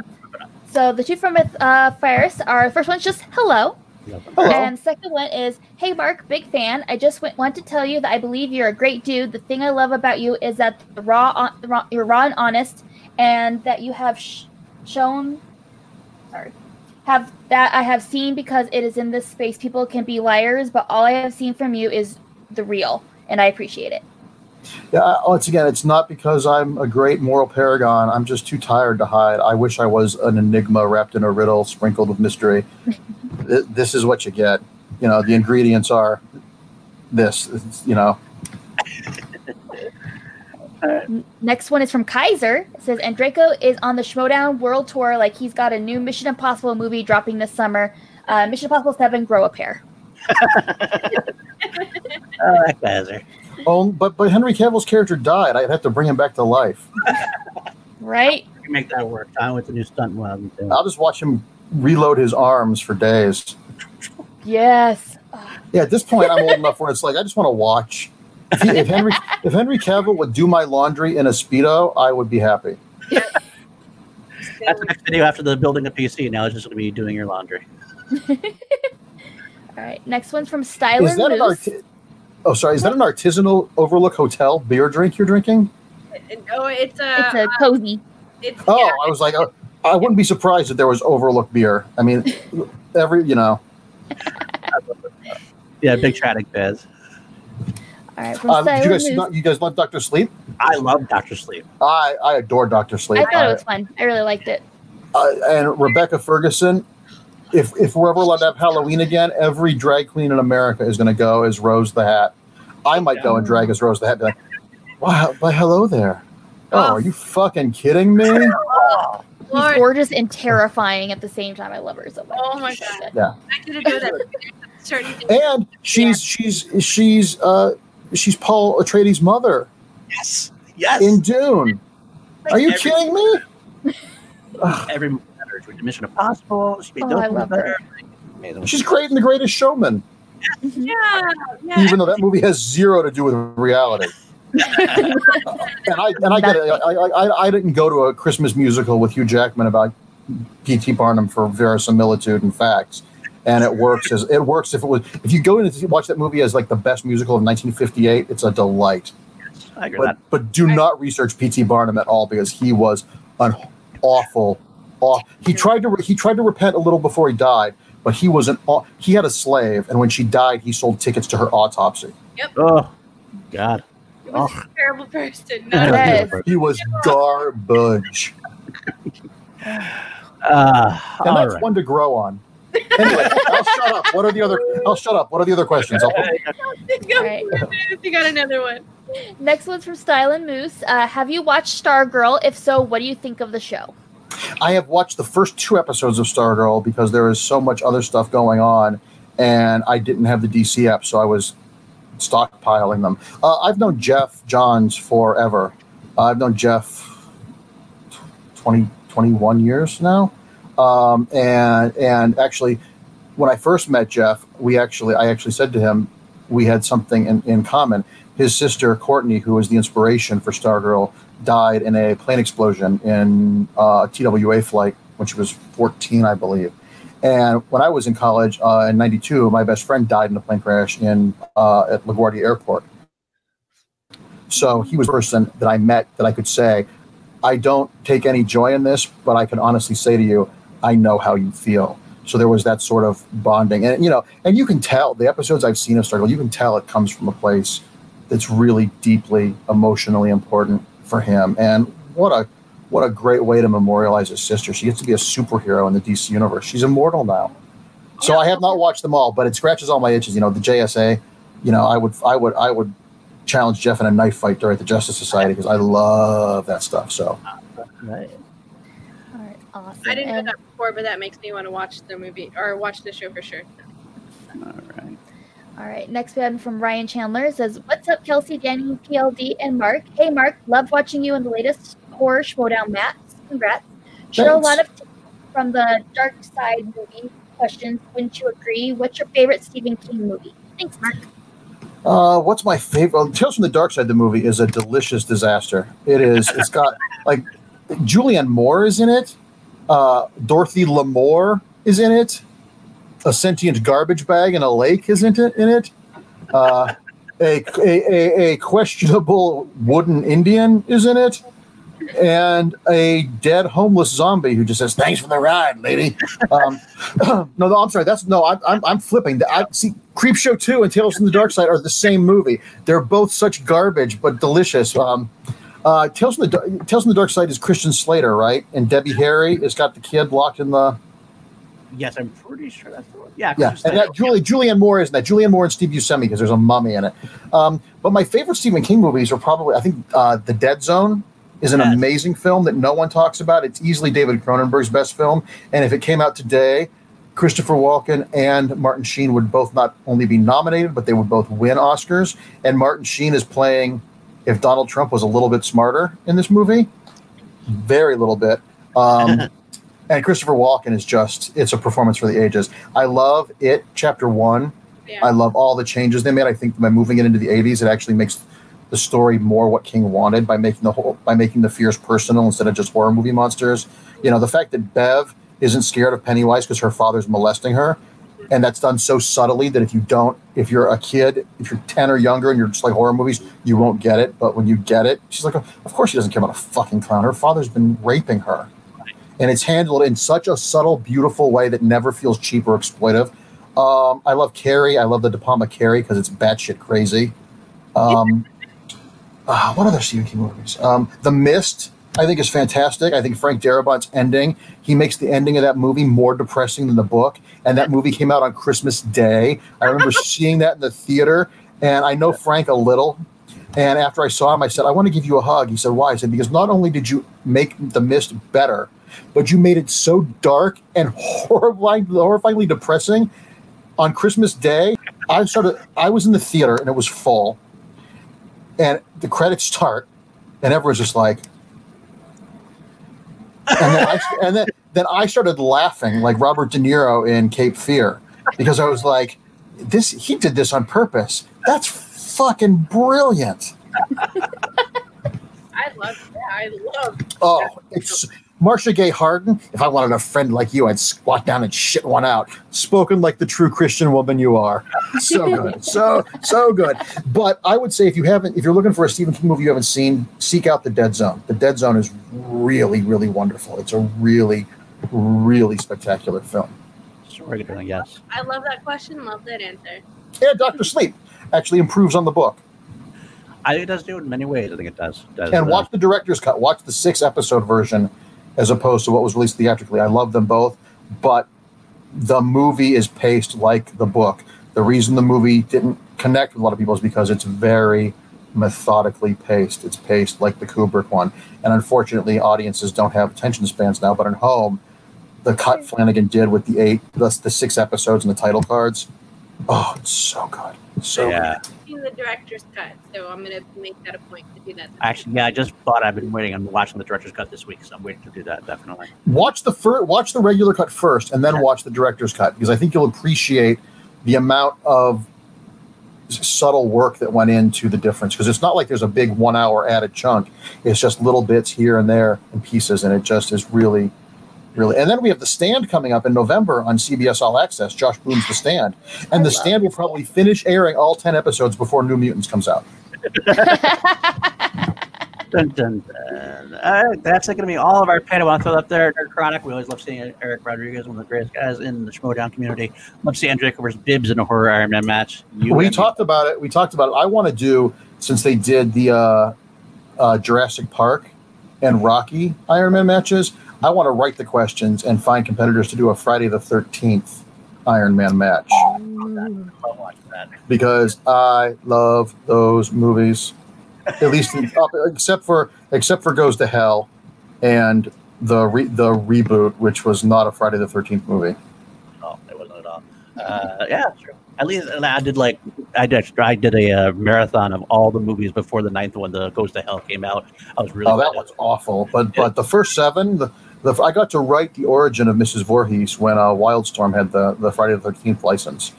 So I, I want to make that movie. I really, really, when the rights get settled, I want to bug my agent and manager and be like, get me a meeting with whoever. I know how to make this franchise work cheap. I'm all for it. Definitely all first, for it. The first rated R movie I saw in the theater was Friday the 13th. I had to get straight A's, and my mom took me to see it. So, and, the, and, and those first two really do feel like summer camp. They smell like mildew and pee and wood. I mean, they really, they really, you're like, although I don't understand, I, do, I re- just rewatched the second one. I'm like, why is there a counselor in a wheelchair when all they have are gravel road, gravel trails, and steps? It's a good call. Fair point. What, where is he's gonna? Is he just gonna be out on the the pier? He's just gonna be watching. He can't save the kids if they drown, and he certainly can't. It's like how does he get anywhere in that movie? But uh, what a great Mark Andreyko movie critic origin story. perfect, perfect. Uh, all right, we do have one more that just came yep. in. If we one more question in. We have mm-hmm. one final question came in from Thrawn. Uh, the school I work at is currently working on finding new ways to further further discuss and revamp curriculum to be more inclusive as many perspectives as possible. Can you recommend any must-see films that are PG-13 or under? We can't do our.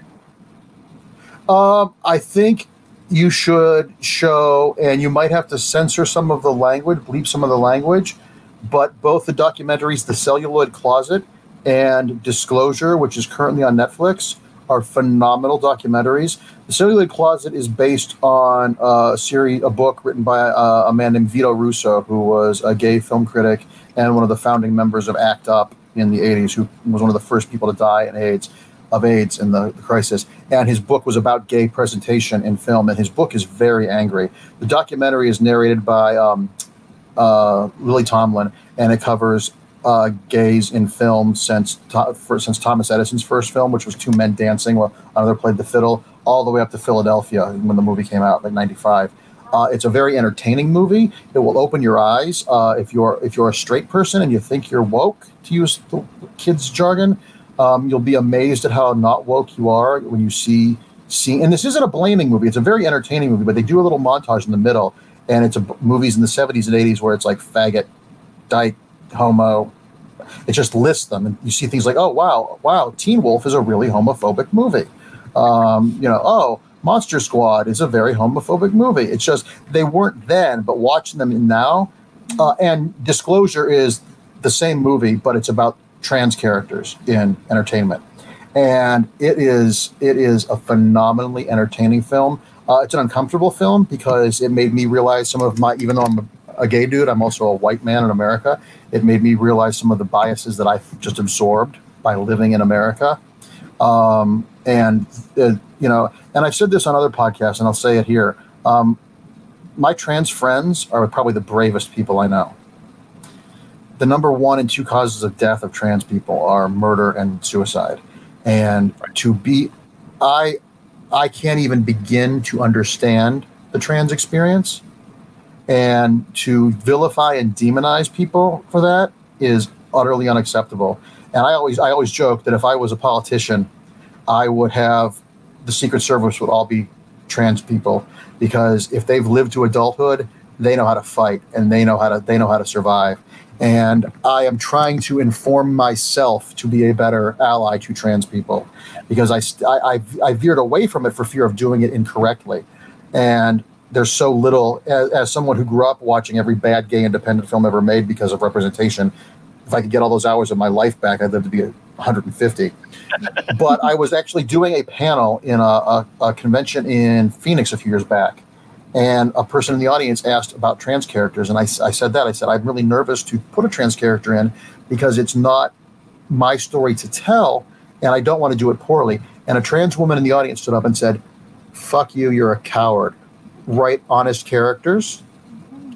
And she didn't, and she said it just like that. Yeah. And I said, and I said, You're absolutely goddamn right Wow. I, I, if I do my due diligence and d- try and write real people, not saints and not victims, it's never going to get better because there weren't gay characters didn't achieve prevalence until straight people started putting them in movies. There's an evolutionary chart for all minorities, mm-hmm. and and now is it, it's it's the trans time and it's like I said, you know, you know this it, with if you have a trans child, there I the the amount of character and fortitude and just bravery.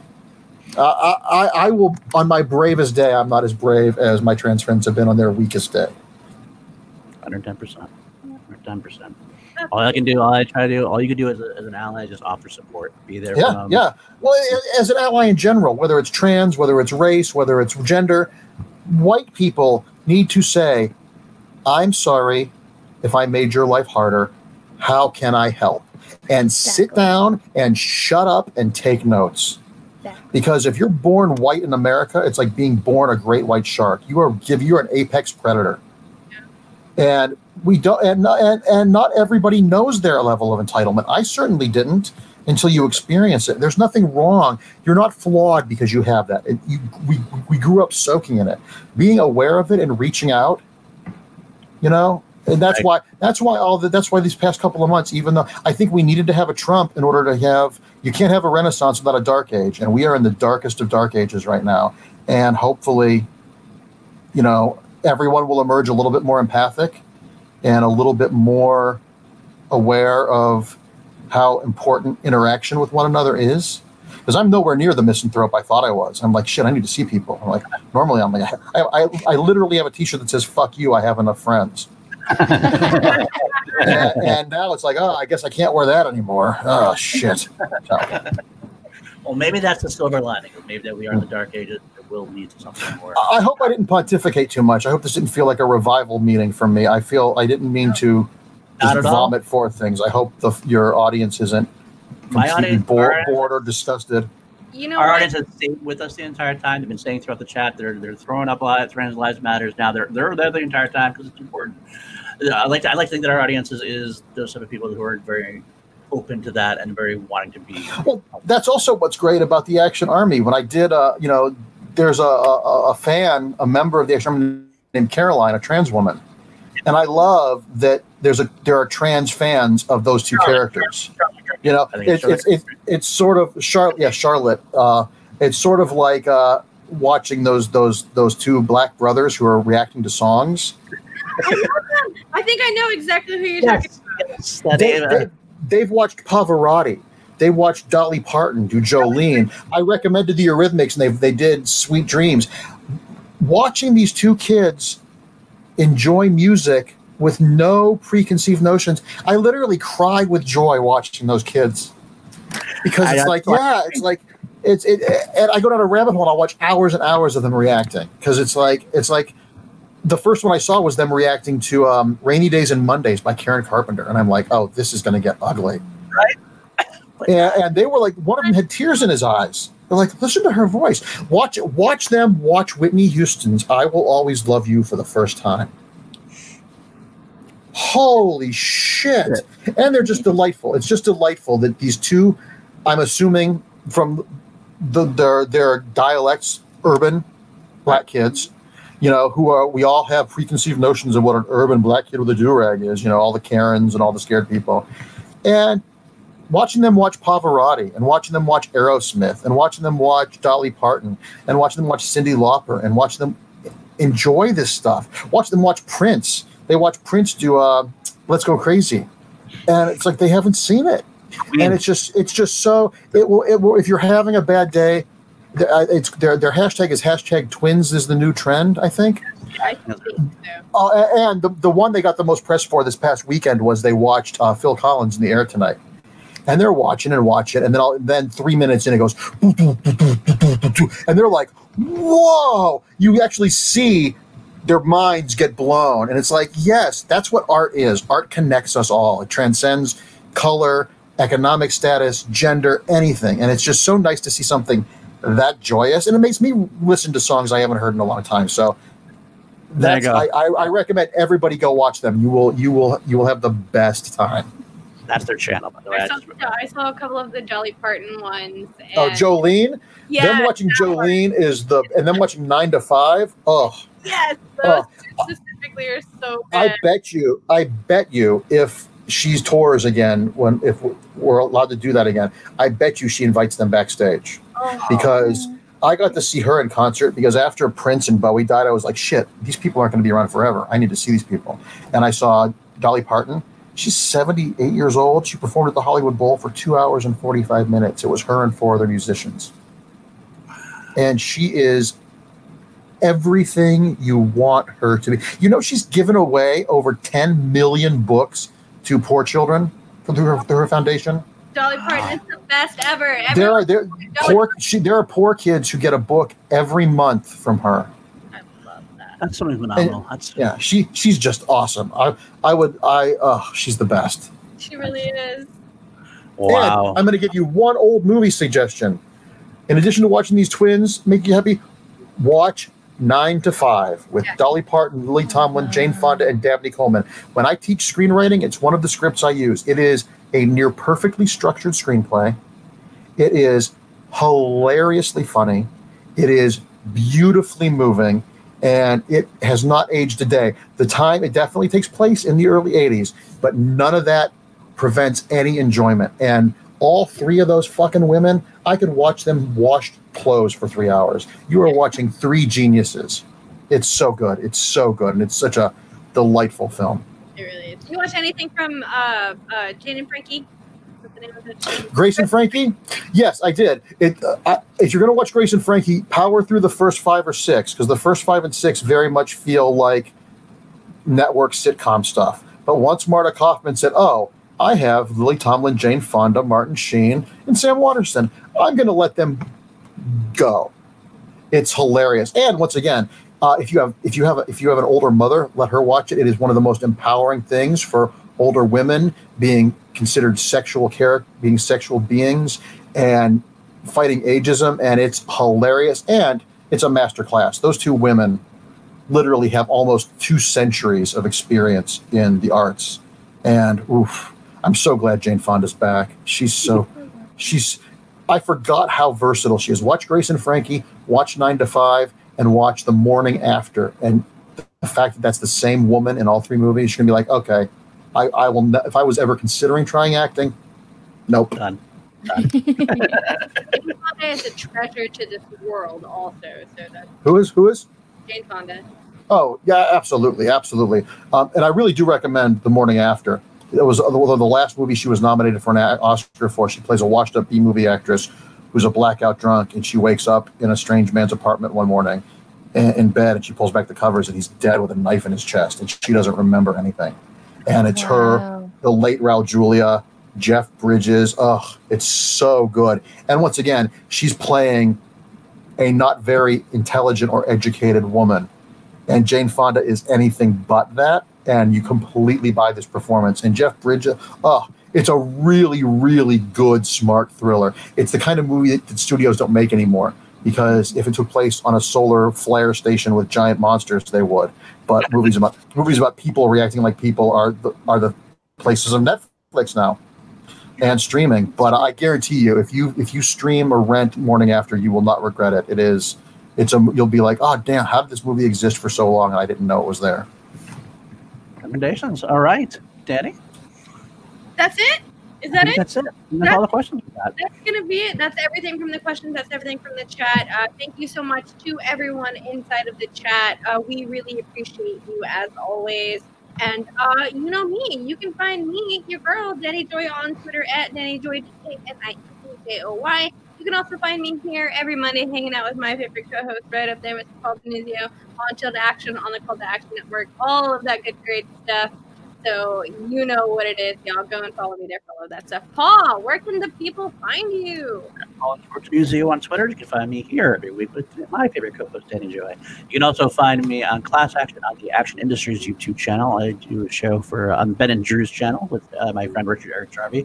Uh, it's a lot of fun on there, and I have opened up my own YouTube channel recently called PLD Projects. Uh, look for the Harris-Stan still coming soon, where I go through every movie that Ed Harris has ever been in, and I make you love him as much as I do. Including Okay. Creep Show. Including- Absolutely. What about Knight Riders? Knight Riders is one of my first. I can't wait to talk about Knight Riders. I love Knight I Riders. love Knight Riders. That's an area. I think I have a picture. And him in Creep Show is amazing. The worst, whitest dancer of Yeah. all time. Makes, so- makes me feel like I am Savion Glover watching him dance in that movie. that is so true. This I have the Knight Riders, but actually somewhere uh, there it is. That's the one I'm looking at. There's Ed Harris in Knight Riders. It's a great. Oh, it's so good. So I good. might watch that. I might watch that now. I might pull that out of the shelf. All right. Don't give Paul that much power. It's fine. It's totally fine. Isn't it amazing that Ed Harris's career goes from Creep Show and Knight Riders to The Hours? Right? That is That, that, ladies and gentlemen, is versatility. As I said, he can put him in any movie and he'll make it better. That's all. I, as I've always said. So That's very true, and I absolutely agree with that. He's like garlic. Yes. You can never go wrong with either one of them. I agree.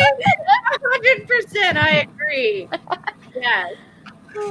perfect. All right. You can find me at KelseyKins90 on Twitter and Instagram. Also on the Call to Action Podcast Instagram, so you can interact with me there. TeePublic, we've got merch, we've got masks. Wear your masks. And I also have a Twitch stream now. It's uh, at Kelsey Kins Gamer. I play a lot of DC related games, Arkham. I'm doing Injustice right now, which is one of my favorite games of all time. So please watch me terribly fight other people on that game. So see you around there. All right. Yes. And uh, Mark, thank you so much for hanging out with us tonight. Oh, thank you. This was a blast. This was a blast. This was an amazing conversation. We never really get to deep dive into real world stuff like this. So having your perspective on it and having like such a positive perspective on it means a lot to me. And if you didn't like, if you're if you're a viewer and you didn't like my political talk, don't blame those guys. Come after me. Come after me. No, I'm They're just the hosts. I, I'm the rude guest. No, not at all. Bring, bring it. I can I can ha- I can handle it. Trust me. Yeah, it's totally, it's totally fine, y'all. It- Everything oh. that Mark said on this show is totally fine. saying the same too. You can come on. Well, I wasn't implying you didn't agree with me, but I just wanted to say that that oh, I know you're Mark, smart. just in case. let us know where we can find you and plug anything that you have going on. What do you got going on? Um, you can find me at on Twitter and Facebook. And yeah, if you are remotely right wing, you do not want to follow me. I will just give you angina. Uh, and I don't want you to follow. And I don't want you to follow me either because you'll give me angina. Um, I've got a bunch of stuff going on. I've got a couple of comic book things in the works, a couple other media things in the works. I know I sound like every other dickhead in Hollywood when I'm like I can't talk about this stuff, but uh, uh, uh, you know, it's like the metaphor I use is I peed on the stick. I'm pregnant. I'm not picking out baby clothes yet. so hopefully, in the next couple of months, there'll be some big things to announce. But having been doing this for a while, they could all evaporate like mist. So I try not to uh, until the check has cleared. It's not real. Never count the money. Uh, I, Yeah. I speak from experience. I had a project. Uh, we had sold Torso, the book I did with Brian Bendis. Uh, it's based on the true story of Eliot Ness in Cleveland, Ohio, in the 30s, and one of the first big serial killer cases in the country. And uh, David Fincher was going to direct it, and it was going to be Matt Damon, Gary Oldman, Casey Affleck, and Rachel McAdams. And this was before, this was back when Casey and Gary didn't have their issues with women so publicly. Um, so it was a good thing. Uh, and they Paramount greenlit it for 12 hours. So as I was leaving, to, as I was leaving to go pick up my mid to high six figure check, my lawyer called and said, "You're never gonna believe." And I'm like, "Are you fucking kidding me?" He's like, "I was like, can I have something in my career not be a Trivial Pursuit question? Like, what was the only time a studio greenlit a huge movie and changed their mind?" It was like Lucy didn't just take the football out from in front of me; she filled it with AIDS needles and rusty nails and and and. And, de- de- and anticoagulants and a bomb. Come on. So Owed something then from life. there. karma should be able to. it's part of it's it's all part of this this weird you know it's it, it you know I, I ask for no sympathy it's a you know it's, it's a fun story that i tell in perspective it wasn't fun at the time but you know how many people can say that they almost had a check for $750000 disappear in front of them Definitely not the rest of us i here. didn't even get to gamble it away or use it on uh, sex workers it was just like so, Getting rid of it. You know? That's also something that the rest of us here might have done. But who oh well next time i want to interview you guys then Fair enough. Good luck with that. But thank you all so much again for hanging out with us tonight on this happy Monday. We really appreciate you all coming in every single Monday for the past almost a year now. Can't believe it. So, as always, for everyone in the C2A crew, for everyone in the Action Army, uh, thank you, Schmoedown fam. We love you. And as always, we salute. You the All has to